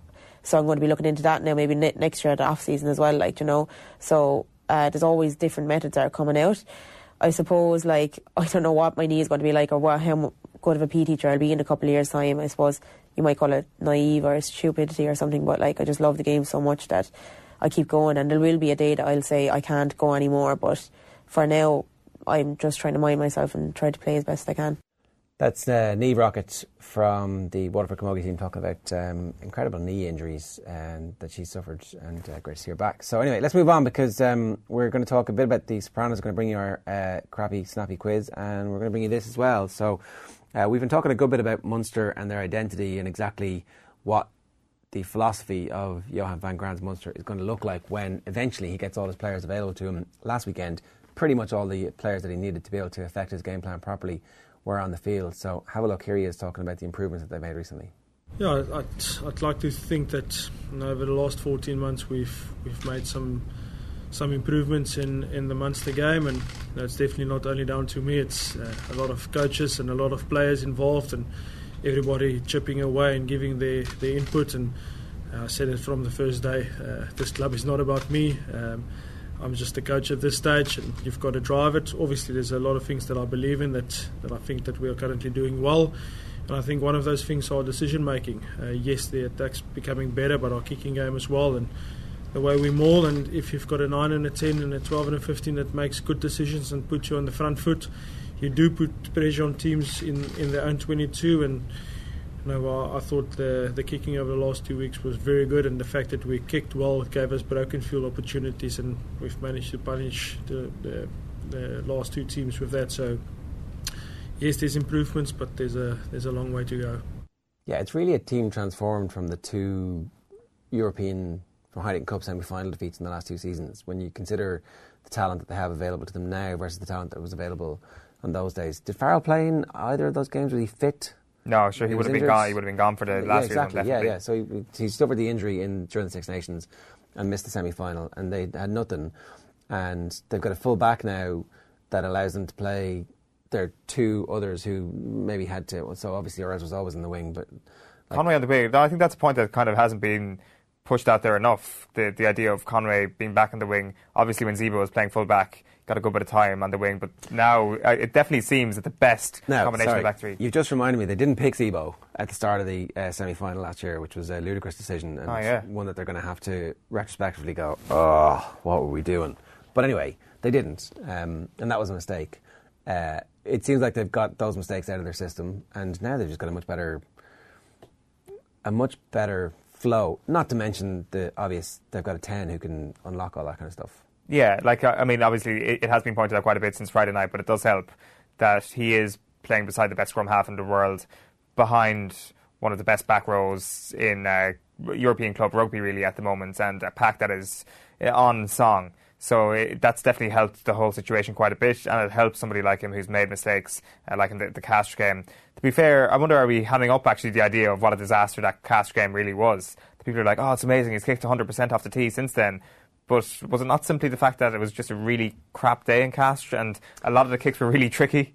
I don't know. I think that um, that definitely has to come into it a little bit. Yeah, but also I think that like bouncing back from setbacks is the type of stuff that you look for from all of your best players who are going to be leaders into the future, and loads of players quail when that happens. Yeah, that that is true. That is true. It could have been an opportunity for him to pack it in and go into a shell for a couple of weeks and try and regenerate as the season more on. That talks, hasn't happened. And everybody talks about how it's going to take time to settle into a new system, blah blah blah. But actually, screw that. I'm really good, and uh, we are now to a point where they're title contenders. Like and anything short of a really strong semi-final performance from Munster this year where they're right in it to the very end is going to be a massive disappointment. The weird thing is when we did our crystal ball last Friday, you tipped Munster to win the Champions Cup and I tipped Leinster. I'm sure your view is hardened since Friday night, but my view is also hardened a little bit since Saturday. And watching that Leinster performance on Saturday, like if I know it's a big if in the current landscape that everybody does get fit, but even if there is uh, as 60% of the absentees from Leinster are fit come the business end of the Champions Cup, you have to say there isn't a squad in Europe like it. There isn't a team in Europe like it. Like you have to say, even on the starting 15 level, before you get into the depth of them versus Munster, they are still the, the, the benchmark. They are still the favourites, and for me, there is still a bit of distance between them and the rest. If you put the, because you, you had the if there if everybody's fit, so if you put the two teams that played the weekend up against each other in a semi final in the Aviva. That is the question, I- and I think Munster win. In the Aviva, does that tip the scales in, in Leinster's favour a bit? It, it, it probably does, a, a tiny bit, but um, not hugely, I would suspect. I, I would say if you put those two teams up against, and that is a good question, if you put those two teams up against each other from Friday against Leinster Saturday team, I think Munster win. But the thing is, Leinster are so far away from full strength. It's absurd that they were that good in the second half against Toulouse. It's not beyond the bounds of possibility that that's that team or, or an equivalent to that team. pardon me, as a team. James Lowe would play. Yes. Um, Johnny Sexton will play. Robbie Henshaw will play. well, uh, only if they're fit. Like, Come the semi-finals of the Champions Cup. well, let, let's wait and see. You know, I mean, they would obviously play if they're fit, no doubt, hundred percent they would play if they're fit. But um, I just don't know if I don't know. If, I, I don't have very high expectations that a lot of the players who are frontliners for Ireland are going to be fit for a lot of games for the rest of the season. Certainly in the I- pack. I think there are going to be little niggles that normally you play through in big games. That this year they're like, I like your hustle. That's why I'm going to have to cut you. Yeah. This one out.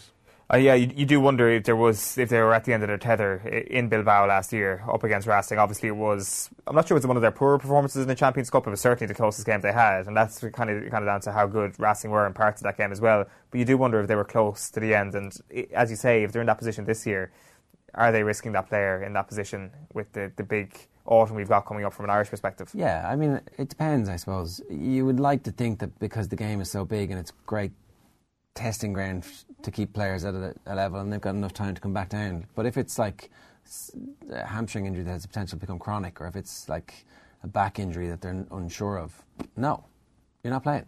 Yeah, and like that may be the case with, with a lot of those people in the pack because they've had their injuries down through the years. I, I wouldn't be too concerned about some of the backs, to be quite honest. I think once Henshaw's back in full flow, he kind of tends to get that way where it's not really a, kind of a question about it. The, the James Lowe situation obviously isn't uh, injury related, but uh, once he's back, that, that's two huge players straight away, like Henshaw and Lowe. Uh, even if you just take two of them, is what I'm trying to say. That's still a vastly improved team, and you're talking about a vastly improved team from a team that just crushed Toulouse. Yeah, so if you put Henshaw and Lowe on that team, or you Just pick pick any two. would tilt it back, is that does that tilt it back enough?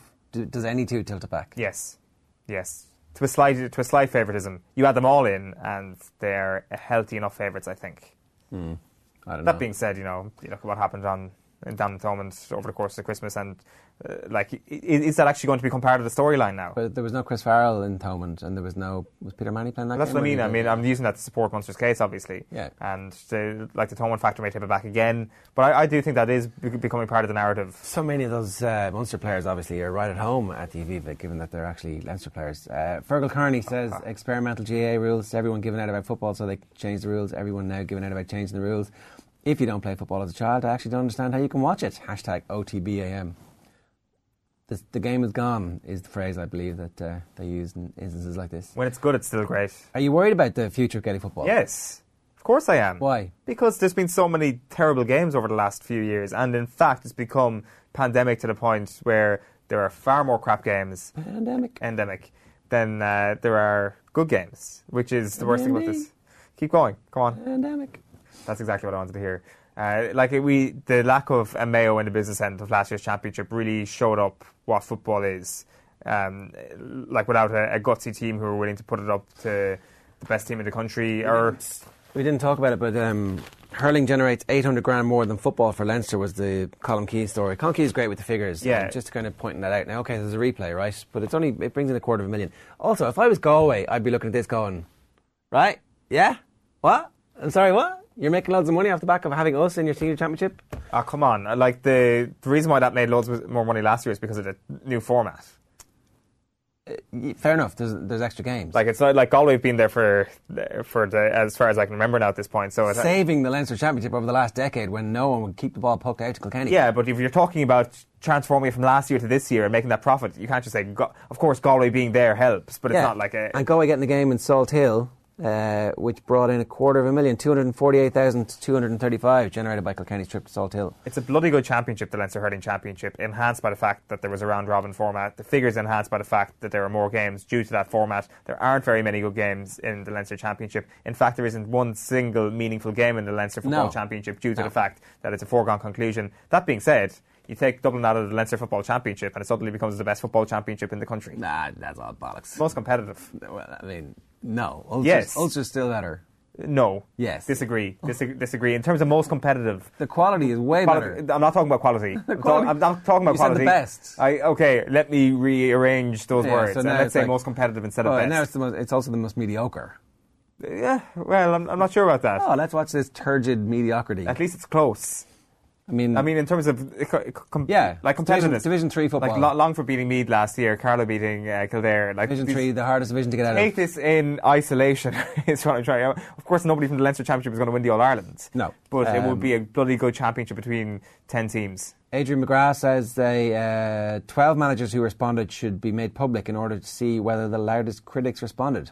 Oh, that's a good Yeah, that's a point, good Adrian. point. It's if, if only some enterprising journalists could get their hands on the leaked submissions from the managers. Yeah, these rules are grand, that's fine. Ah, these rules are an abomination. That would be interesting, wouldn't it? Or silence from 20 managers obviously didn't bother their holes responding. Yeah, I'm sure they're they're busy uh, phoning up their players and seeing if they're ready to go for the new year and stuff like that, and they can't be bothered with the, the wider picture of uh, Gaelic games. Kean Ryan says the game is not in crisis. The only crisis is championship structures and fixtures. Well, it's a bigger crisis for sure. That that is the it is the big issue. Uh, and that's the preeminent one. The only slight counter argument to this is that um, those club football matches in well, I don't know. It's a it was a it was somebody against Slaughtneil, wasn't it? That- Yeah. had the back and forth. Now Slaughtneil were like the best team in Derry for Derry a long Donnelly? period of time, um, but so they're two relatively even teams, right? And the notion that the even teams will automatically lead to attacking football isn't true at club level. Having said that, you would expect most counties to be slightly better, and the counties who will be better will be rewarded because they're the ones who win over a consistent period of time, and things will change. So I don't know if that's just aping the intercounty, if that's just not very good coaches and managers across the country spreading the virus of mediocre football because they see it at intercounty level, or if it is actually what's effective at club level. Well, one decent solution is not going to fix a massive problem here. I would ask uh, people to suggest when was the last time we saw a truly great intercounty football match between two teams of vastly different quality. The answer is it rarely, rarely happens. Like the best games last year, Armagh against Roscommon, similar enough standards. Galway against Kildare, similar enough standards. And they were the two standout football games from my recollection of last year's football championship. And that is the key. You will get a better chance of Kildare good Mayo games. was a far better game than Galway. Kildare Mayo, another one. Um, two Division One teams, of course. Kildare ended up getting relegated last year from Division One, but still relatively similar standards. You have a better chance if you're putting better teams together and worse teams together. Uh, it's not going to be fix anything, nor will these rules. James Warner says it all depends on what type of game we want. To me, I'd have made one change and look at limiting how many can tackle the ball players surround him. It might make the game more man on man. Well, you know, we may as well reassign the 20, 2003 All Ireland to Kerry in that point. Why? You know, the absolute savagery from Tyrone in the All Ireland semi final, the crowding, the crowding of the man. Oh, you're such a victim. Neil Keegan says, uh, lads, it's not the scrum, it's counting hand passes. If the ref can't count, then it's a problem. It's a fair point. It's hard. Like you look away. Was that a was that a kick pass or a hand pass? I you know I didn't see. The ball just floats. A lot of kick passes now have the same trajectory because you know the skills of the game have improved to a point where footballers can kick up both feet. Uh, Kieran Burns says the experimental GAA rules. Uh, remember everyone saying hurling was in crisis as a sport when the sweeper became popular at the start of Derek McGrath's tenure. This year was one of the greatest hurling years ever. New rules, no way. There's definitely a sense that putting those teams up against each other in quick succession led to teams trying to find a way, and um, this is quick. It's going to be over in five or six weeks, We Yeah. can't just be defensive because I don't know. There is a difference between a sweeper and a full defensive system now. That a, a sweeper is effective in hurling because there isn't blanket defences. Like yeah, you- and you can score from so far out. that also helps for sure. If you were like if you could play seven men behind the ball, uh, not including the goalkeeper in Gaelic football, it would be far better than the alternative we have at the moment. Like that is playing a sweeper plus your six backs. What it, like I mean, would it be stupid to have you're limited to this part of the field and you're limited to this part of the field and you can only have a certain number of people? It, do, it, there's something weird about that. I don't know. I don't know. Does I'd like to trial it for a couple of games and see. I'd like, yeah, I'd like to see the impact of, of it, like the half court violation as they have in basketball, which Joe Brolly is suggesting. I'd like to see that in action as well. But does that just compress people into the opposition blanket defence a little bit more? That there, there's always a negative to be said about each and every one of these suggestions. I'd kind of like to see most of them in action and make a verdict after that. Yeah. And uh, the National League is obviously a good ground for that. Uh, football has become unwatchable by anyone other than the utterly committed. Maybe that's not important. Here's the thing: that's not true. Like if you watched Kildare's games in the championship last year, they get knocked out by a, a team who are inferior to them. So I mean, that's the last time there was a good football match between a team who was markedly inferior. Carlow Kildare game in the Oh, sorry, championship. And then after that, all their games are actually really interesting. Like they play Derry, two early goals. Derry make a comeback, seemingly abandoning their defensive nonsense, and uh, Kildare squeak a win. They have another game before the Mayo game, I think, or maybe the Mayo game is next. Um, no, they have another game before the Mayo game. Then there's the They Mayo played game for and the game. Yeah, they did. Like, okay, I'm obviously biased because I'm interested in what they're doing, but those games were good games. Like they're the type of championship matches that you want to see, and they could have had those in Division Two of the championship, and then got promoted at the end of the year, and it was a, it was a positive year. It made sense because they made them their way into the Super Eights. Like, but instead, that championship is completely irrelevant to this year's league campaign, which makes no sense. Yeah, like just having two separate non-concurrent running uh, events, it doesn't make sense really either. Like it's it's worked for soccer down through the years, but even that is starting to to wane quite significantly significantly when it comes to actual cup competitions. Like the league is the best competition we have in Gaelic football, and it's the least important if you discount pre-season. Uh, Robert Hardigan says The Sopranos is still, even by current standards, the best TV show ever made. Hashtag OTBAM. Keanu Manning says Sopranos one of the best and always will be. Hashtag OTBAM. And Darren Siren says it's hard to even compare The Sopranos to crime dramas that have come after it. It's easily better than any anything, bar The Wire. It's the family drama element to it that sets it apart from the likes of True Detective.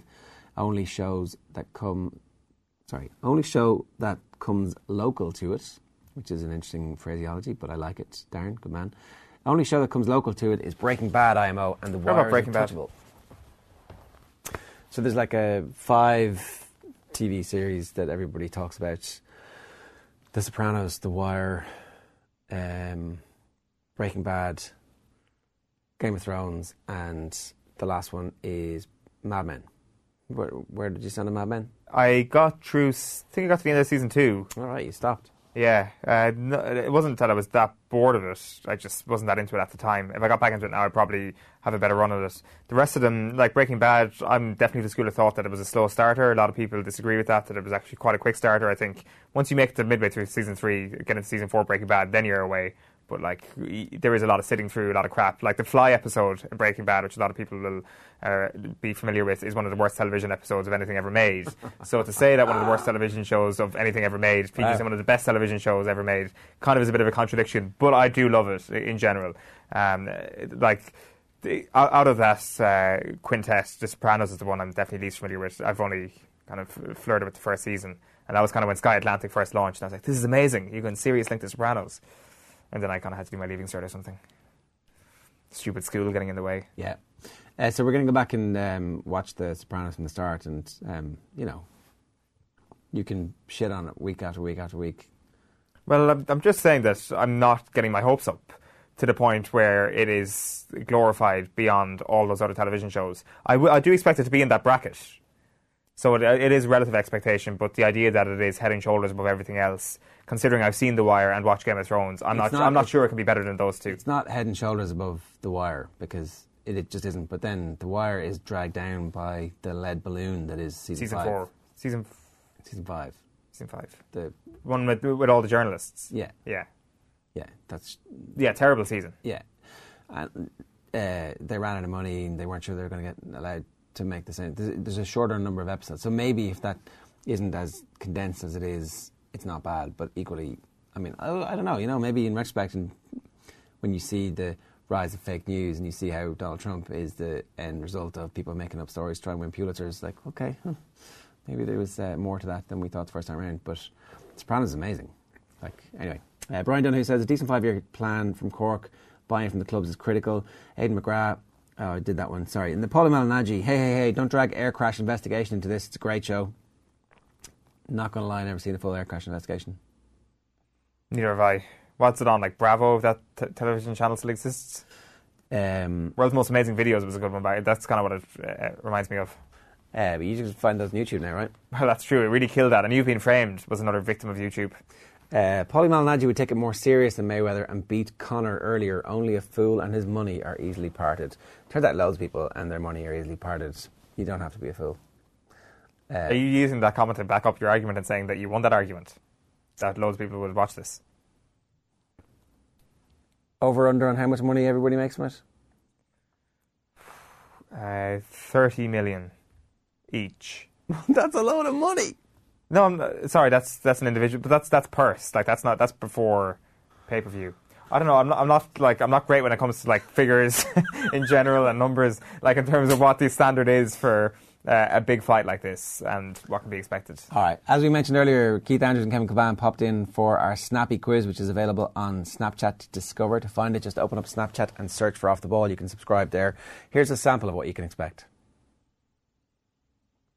Okay, it is crappy quiz time here and off the ball on Snapchat. It is Keith versus Kev versus Jer. It's great hair against grand hair against a diminishing amount of hair. oh, You're a wanker. We were having a debate before we came on air about veganism. It is How do you vegan. describe your own hair? Two v two. Uh, well, you know, I'm not going to comment on my own hair. Let, let, Yeah. let, let people out there judge. You my comment hair. on others or on us. Why can't we comment on yours? Yeah, go for it. I'm just Come back to saying. us in five years' time when you're Yeah. Wayne Rooney's. and You're like, get a little stitch one in. If I can afford to be Wayne Rooney, I'm 100% doing it. No chance. Yes, Why I am. You, why would you? More hair. Ah, you would. Come on. The no, waft of you hair. wouldn't. No, you wouldn't. It's all well and good grey, but you can't be gone bald. No chance. No chance. I, there's two things I want to do in life. it's not Kev, acceptable. Is save my it's hairline. Too vain. It's too vain. That's all I'm putting it out there now. Sorry, go on. save my hairline and save the planet. That is the biggest priority for me. And uh, myself and Keith, well, Keith has actually followed through with it, has become a vegan to save the planet. Why haven't you? Because I like meat too much. What about the planet? Do you I'm like the planet? I love the planet. Yeah. You like life? I'm, think, I'm, think, I'm thinking of my children. Yes, of course I am. Uh, but I will not be starting on a vegan diet, no. But uh, can I ask you a question? So, what's the point of having a, being on a vegan diet if you if you want to drink ten pints of Guinness on a weekend? Because- or fifteen pints of Guinness. Guinness isn't bad for as bad for the planet as uh, the production of meat is. Can you can you can you say that for a fact? Yes, Fact. How do you know? Fact. because it's know? made out of Guinness like, doesn't fart. well, I mean, obviously, you do get Guinness farts, but they're not as bad as the methane from the cow. I don't want to go on a vegan diet. I like meat. I like eating meat. I like. I, I enjoy meat. Um, I, I'm not. Exce- I'm not in excess eating meat, but I enjoy eating meat. Why? Why would I So want to do I. change that? Why do I want to change that diet? to save the planet. Seventy percent reduction in your footprint if you go vegan. Is that right? do the maths, So you, are you are you vegan? Are you on a vegan diet now? I love meat as well, Kev, but I'm seriously considering it. well, what, what, you're not you're not vegan at the moment then. Absolute bollocks. Serious to God now. You see. Honestly. I thought we were doing a quiz. One day, one day, yeah, let's do a quiz. You ready to do a quiz? Okay, so it's uh, pretty self explanatory. Round one is the Who's Got More Assists round. So I'm going to give you the name of two players. All you've got to do is tell me who's notched more Premier League assists in their entire career. Right. So, question one for you, Keith. Who's got more Premier League assists? Frank Lampard or Steven Gerrard? You don't have to write it down. You just Oh, say just say it. Yeah, All right. So I was hiding it and everything Yeah. then. Don't worry. I'm not. I'm not looking at you. Steve Gerrard. Nah, it's Frank Lampard. You got a bit of paper there. 102 assists. Yeah, you got a bit of paper there. Uh, Steven Gerrard has got 92 assists. Uh, so a bit of a surprise there, Keith. No score. Uh, question one for you, Kev. Who's got more Premier League assists, Damien Duff or Mesut Ozil? Ozil. No, it's Damien Duff. Duff's got 55. Ozil's got 51. Oh my God. It's not very close. very close. Yeah. Very close. It's uh, it's close all the way. Jer, who's got more Premier League assists, Juan Mata or Leighton Baines? Ooh. Juan Mata. No, Oh, Slade Baines. Definitely Baines, that. Baines has 53, Mata has 50. So after round number one, Definitely not uh, we're entirely scoreless. Uh, round two, how do you feel after that? You know, it's, it's your first time in the I crappy prefer Steve Gerrard over Lampard, so I'm okay with that. Yeah, I was, I was hoping that somebody might be in the lead here and actually trash talk for us, but that's not going to happen. Hopefully, somebody takes the lead after round two. It Yeah, is someone gets you versus the clock. Uh, so in this round, you've got to name as many items from a list I'm going to give you, and you've only got 10 seconds to do so. What? So you get a point from, for each item from the list that I ask you to name. You get a So, you know, things that are red or something. I, I will give you a, a thing, and you've got to name as many of that, that thing as possible in 10 seconds. It's pretty simple. Ants, You're up first. So, Keith, name as many Premier League Golden Boot winners this century. You've got 10 seconds. Go. Aguero, Drogba, this century. Yes. Uh, Fowler, Henry, uh, Harry Kane. Time's up. You've got four. Aguero, Drogba, Henry, and Kane. Uh, so going in alphabetical order, Aguero 2015, Anelka 2009, Berbatov 2011, uh, joint winner with Tevez actually that year. Rooney. Uh, Rooney is not won a he? Golden Boot. Wayne Rooney has not won a Premier League Golden Boot. Is he not? Ronaldo? Uh, Ronaldo, yeah, 2008. Hasselbaink, 2001 is one that I wouldn't have got. Uh, Floyd. Henry's won it four times. Kane's won it twice. Uh, Kevin Phillips in 2000. Suarez? First winner of the Kev. century. Suarez, 2014. Salah last year. Ronaldo, as we said. Tevez, as I've already mentioned. Van Nistelrooy in 2003. And his countryman, Robin Van Persie, twice in 2012 and in 2013. So, Keith, you're on a score of four. Uh, going, that. Kev, you are up. Name as many current Premier League jersey sponsors. You've got 10 seconds. Go. It's in betting companies. Honestly, yeah. Bet three six. I don't know. Jeez, I don't know. Honestly, I don't pay any attention to betting sponsors. Wow, what a cap- capitulation. I couldn't even get to a word out there. That's incredible. Yeah. Did he get one? Is that one? Is that even one? No. Bet 365, that was Stoke. They're gone from the Premier League. Yeah. I mean, I was trying to help. To be fair. Chevy. Uh, let's let's go from an alphabetical order. To be fair, it's extremely tough. It was much easier Yeah. ten years ten years ago, I think. Yeah. So AIA. I- I- if you said to me from the 80s, 80s, I'd be yeah. going Hitachi, I think, uh, um, Sharp, I'd be going all these sort of lines, yeah. Crown paint. Yeah. This, you're going to have to make some sort of Newcastle-esque comeback here. Keith is 4 0 up on you. So Yeah, it's AIA for Spurs, American Express for Brighton. The stadium is named after them. Uh, Betway, West Ham. Got it, wouldn't have got it. Chevrolet, Manchester United. Maybe got that one. Dafabet, Fulham. Etihad, Manchester United. Yeah. Fly Emirates, Arsenal. Yeah. Fun 88, Newcastle. FX Pro, Watford. King Power, Leicester. Laba 360, uh, Burnley, which I would not have What got. is it? No. Uh, LABA, Laba. That's a betting Uh, company, uh. Yeah. so- Tough question, Kev. yeah, M88, Bournemouth, Manbet X, Palace, For all I OPE do all the commentary on teams, I actually do not look at, at the, at the wouldn't have got sponsor of the side, yeah. Sport Pesa is Everton, Standard Chartered Liverpool, Tourism Malaysia, Cardiff, Virgin Media Southampton, as you boys should know, W88 is Wolves, and Yokohama Tyres uh, is Chelsea. So a score of zero there. So uh, the comeback of all comebacks required, Kev. Right, there you go. Question two for you, Jer. Name as many countries that have hosted the World Cup. Joint hosts count as one. Ten seconds, go. Brazil, Germany, Italy, Spain, England, Japan, South Korea. Good dodge. Six. Six, good. you got Argentina, England, Germany, Italy, Japan, and South Korea, which counts as one, as, and Spain. The ones you missed were Brazil. I said Brazil first. Sorry, Brazil is one. Sorry, you missed Argentina. Uh, you missed Chile. Oh, I should just gone through in order. That was You missed. France. You missed Mexico, Russia, Uh, South Africa. Oh, you say South South Africa? Africa. Uh, Sweden, Switzerland, the United States, and Uruguay were the other ones. So uh, you've got six. so It's a bit easier, your question. Oh, I, Yeah, I, a I'd lot have nailed that, wasn't yeah. it? Yeah. I, I was thinking who is the professional footballer, former professional footballer, and who's not. I can't believe you missed the who has more assists. I think I think he's more likely to get the the uh, sponsors than me. That's what I would say. That was not getting. Jer, Jer any pays. those. Jer's very much like pays attention to Market, things, doesn't he? so- Yeah, he does. Yeah, You know, the He is, Emirates, yeah. the Etihad. Yeah. I might have been able to name those. yeah. Uh, so it's uh, Jer on six, Keith on four, Kev on zero. As we go into round number three, you can make a big comeback here, Kev. If Yeah, you get this let's one, see, let's see. because this is the closest to the number round. You're all going to write down an answer to the following question, and the closest number wins three points. So if you're closest here, Kev, uh, you go back within one point or three points of uh, Keith or Jer, respectively. So, tell me the exact number of senior Ireland caps sitting in this studio. Write down a number. Going to need you to commit a pen to paper here. Kev. Yeah.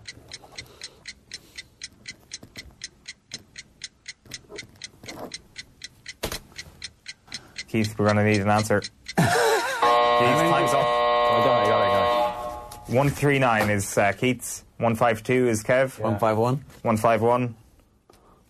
145 is the answer. Ger wins the point. How do you do not know? Wait, you're- wait, sorry, you're 151. Yeah. And you're 139. That's Yeah. equidistant from 145. I So thought Keith had four. I, points. I had him down. I had him down for 42. I'm down for 37. 35. How many have you got? 110. I had you down for 104. obviously. 114 you've got. Equidistant. No. What have you got? 110. You've got 110. Yeah. Okay. Oh, I had him you, down you, for you got that number right yourself. Yeah. Thankfully, thankfully, it's the only one I've got right. So, So what was the correct Three answer? points The each. correct answer is 145. So you were 151, which is six away. You're 139, which is six away. But isn't it closest without going over? Yeah. That's the way they normally do it. the radio crappy quiz. You didn't listen too much of the actual Oh, well, I'm with Keith Isn't it? No, no, no, no, no. There's a few judges in there. no, no, no, You no. don't go in excess, No, no. so you, stay you under. say you That's why don't they always bust. do on the shows like that, Yeah. and then they just go one under. Yeah. Um, no. uh, so I'm giving you there, Keith. I'm giving Don't you be Keith. scared because he's the boss. Honestly, honestly, Mr. Big Shot. He wants to go. He wants to go. Hang on a second. You, you obviously aren't paying enough Yeah, attention. to he's not chasing just Jer's job. He's chasing Pat Kenny's job. That boy over there. I tell you, honestly.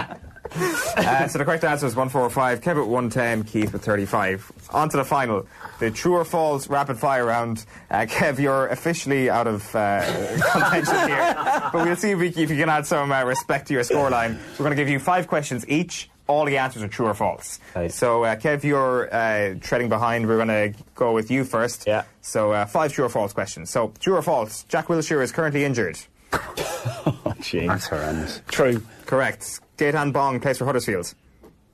False. Correct. Brighton. The 2018 Champions League final took place in Cardiff. 2018. False. Correct. It was Kiev. Colombia were knocked out of last year's World Cup by England. True. Correct. And Norwich City are top of the championship. True. False. It's Leeds. So you got four, Kev. Pretty respectable. Bollocks. Uh, Keith, you're coming second. You probably need to get all five here to put the pressure on Ger. True or false? Manchester United are the last English Champions League winners. False. Correct. Chelsea. Cameroon are reigning Africa Cup of Nations champions. True. Correct. Karabag are a football club based in Kazakhstan. False. Correct. Azerbaijan. Kevin Kilbane finished his career at Coventry City. True. Correct. Greece won Euro 2000. Was it 2000? Need an answer, need an answer, need an answer. False. Correct. You got five out of five. Putting the pressure on Jer. So you're on 12 now. Jer, you're on nine. You need four to oh, win. Oh, Shit, really? I thought I was like way ahead. And I need you to win because I haven't written a tiebreaker. True or false? Brian Clough is Burton Albion manager. False. Correct. It's Nigel. Derby County play at the City Ground. False. Correct. Pride Park. Good. Pep Guardiola is reigning Premier League manager of the season. Need an answer? False. Wrong. It's true. True, yeah. Benjamin Pavard will join Manchester or Bayern Munich at the end of the season. True. Correct. And to win it, Bayern Munich are top of the Bundesliga. False. Correct. Dortmund are. Ger wins good. by a point. There you go. 13. Suck it, at suck it with your Kev is on 137 caps. You hold the honour of uh, being the least stupid member of Team Off the Ball this week. That's what it says in my script. I didn't write this. The Krabby Quiz is back here, right on Snapchat every single week. Do follow us and stay tuned for more. Boom.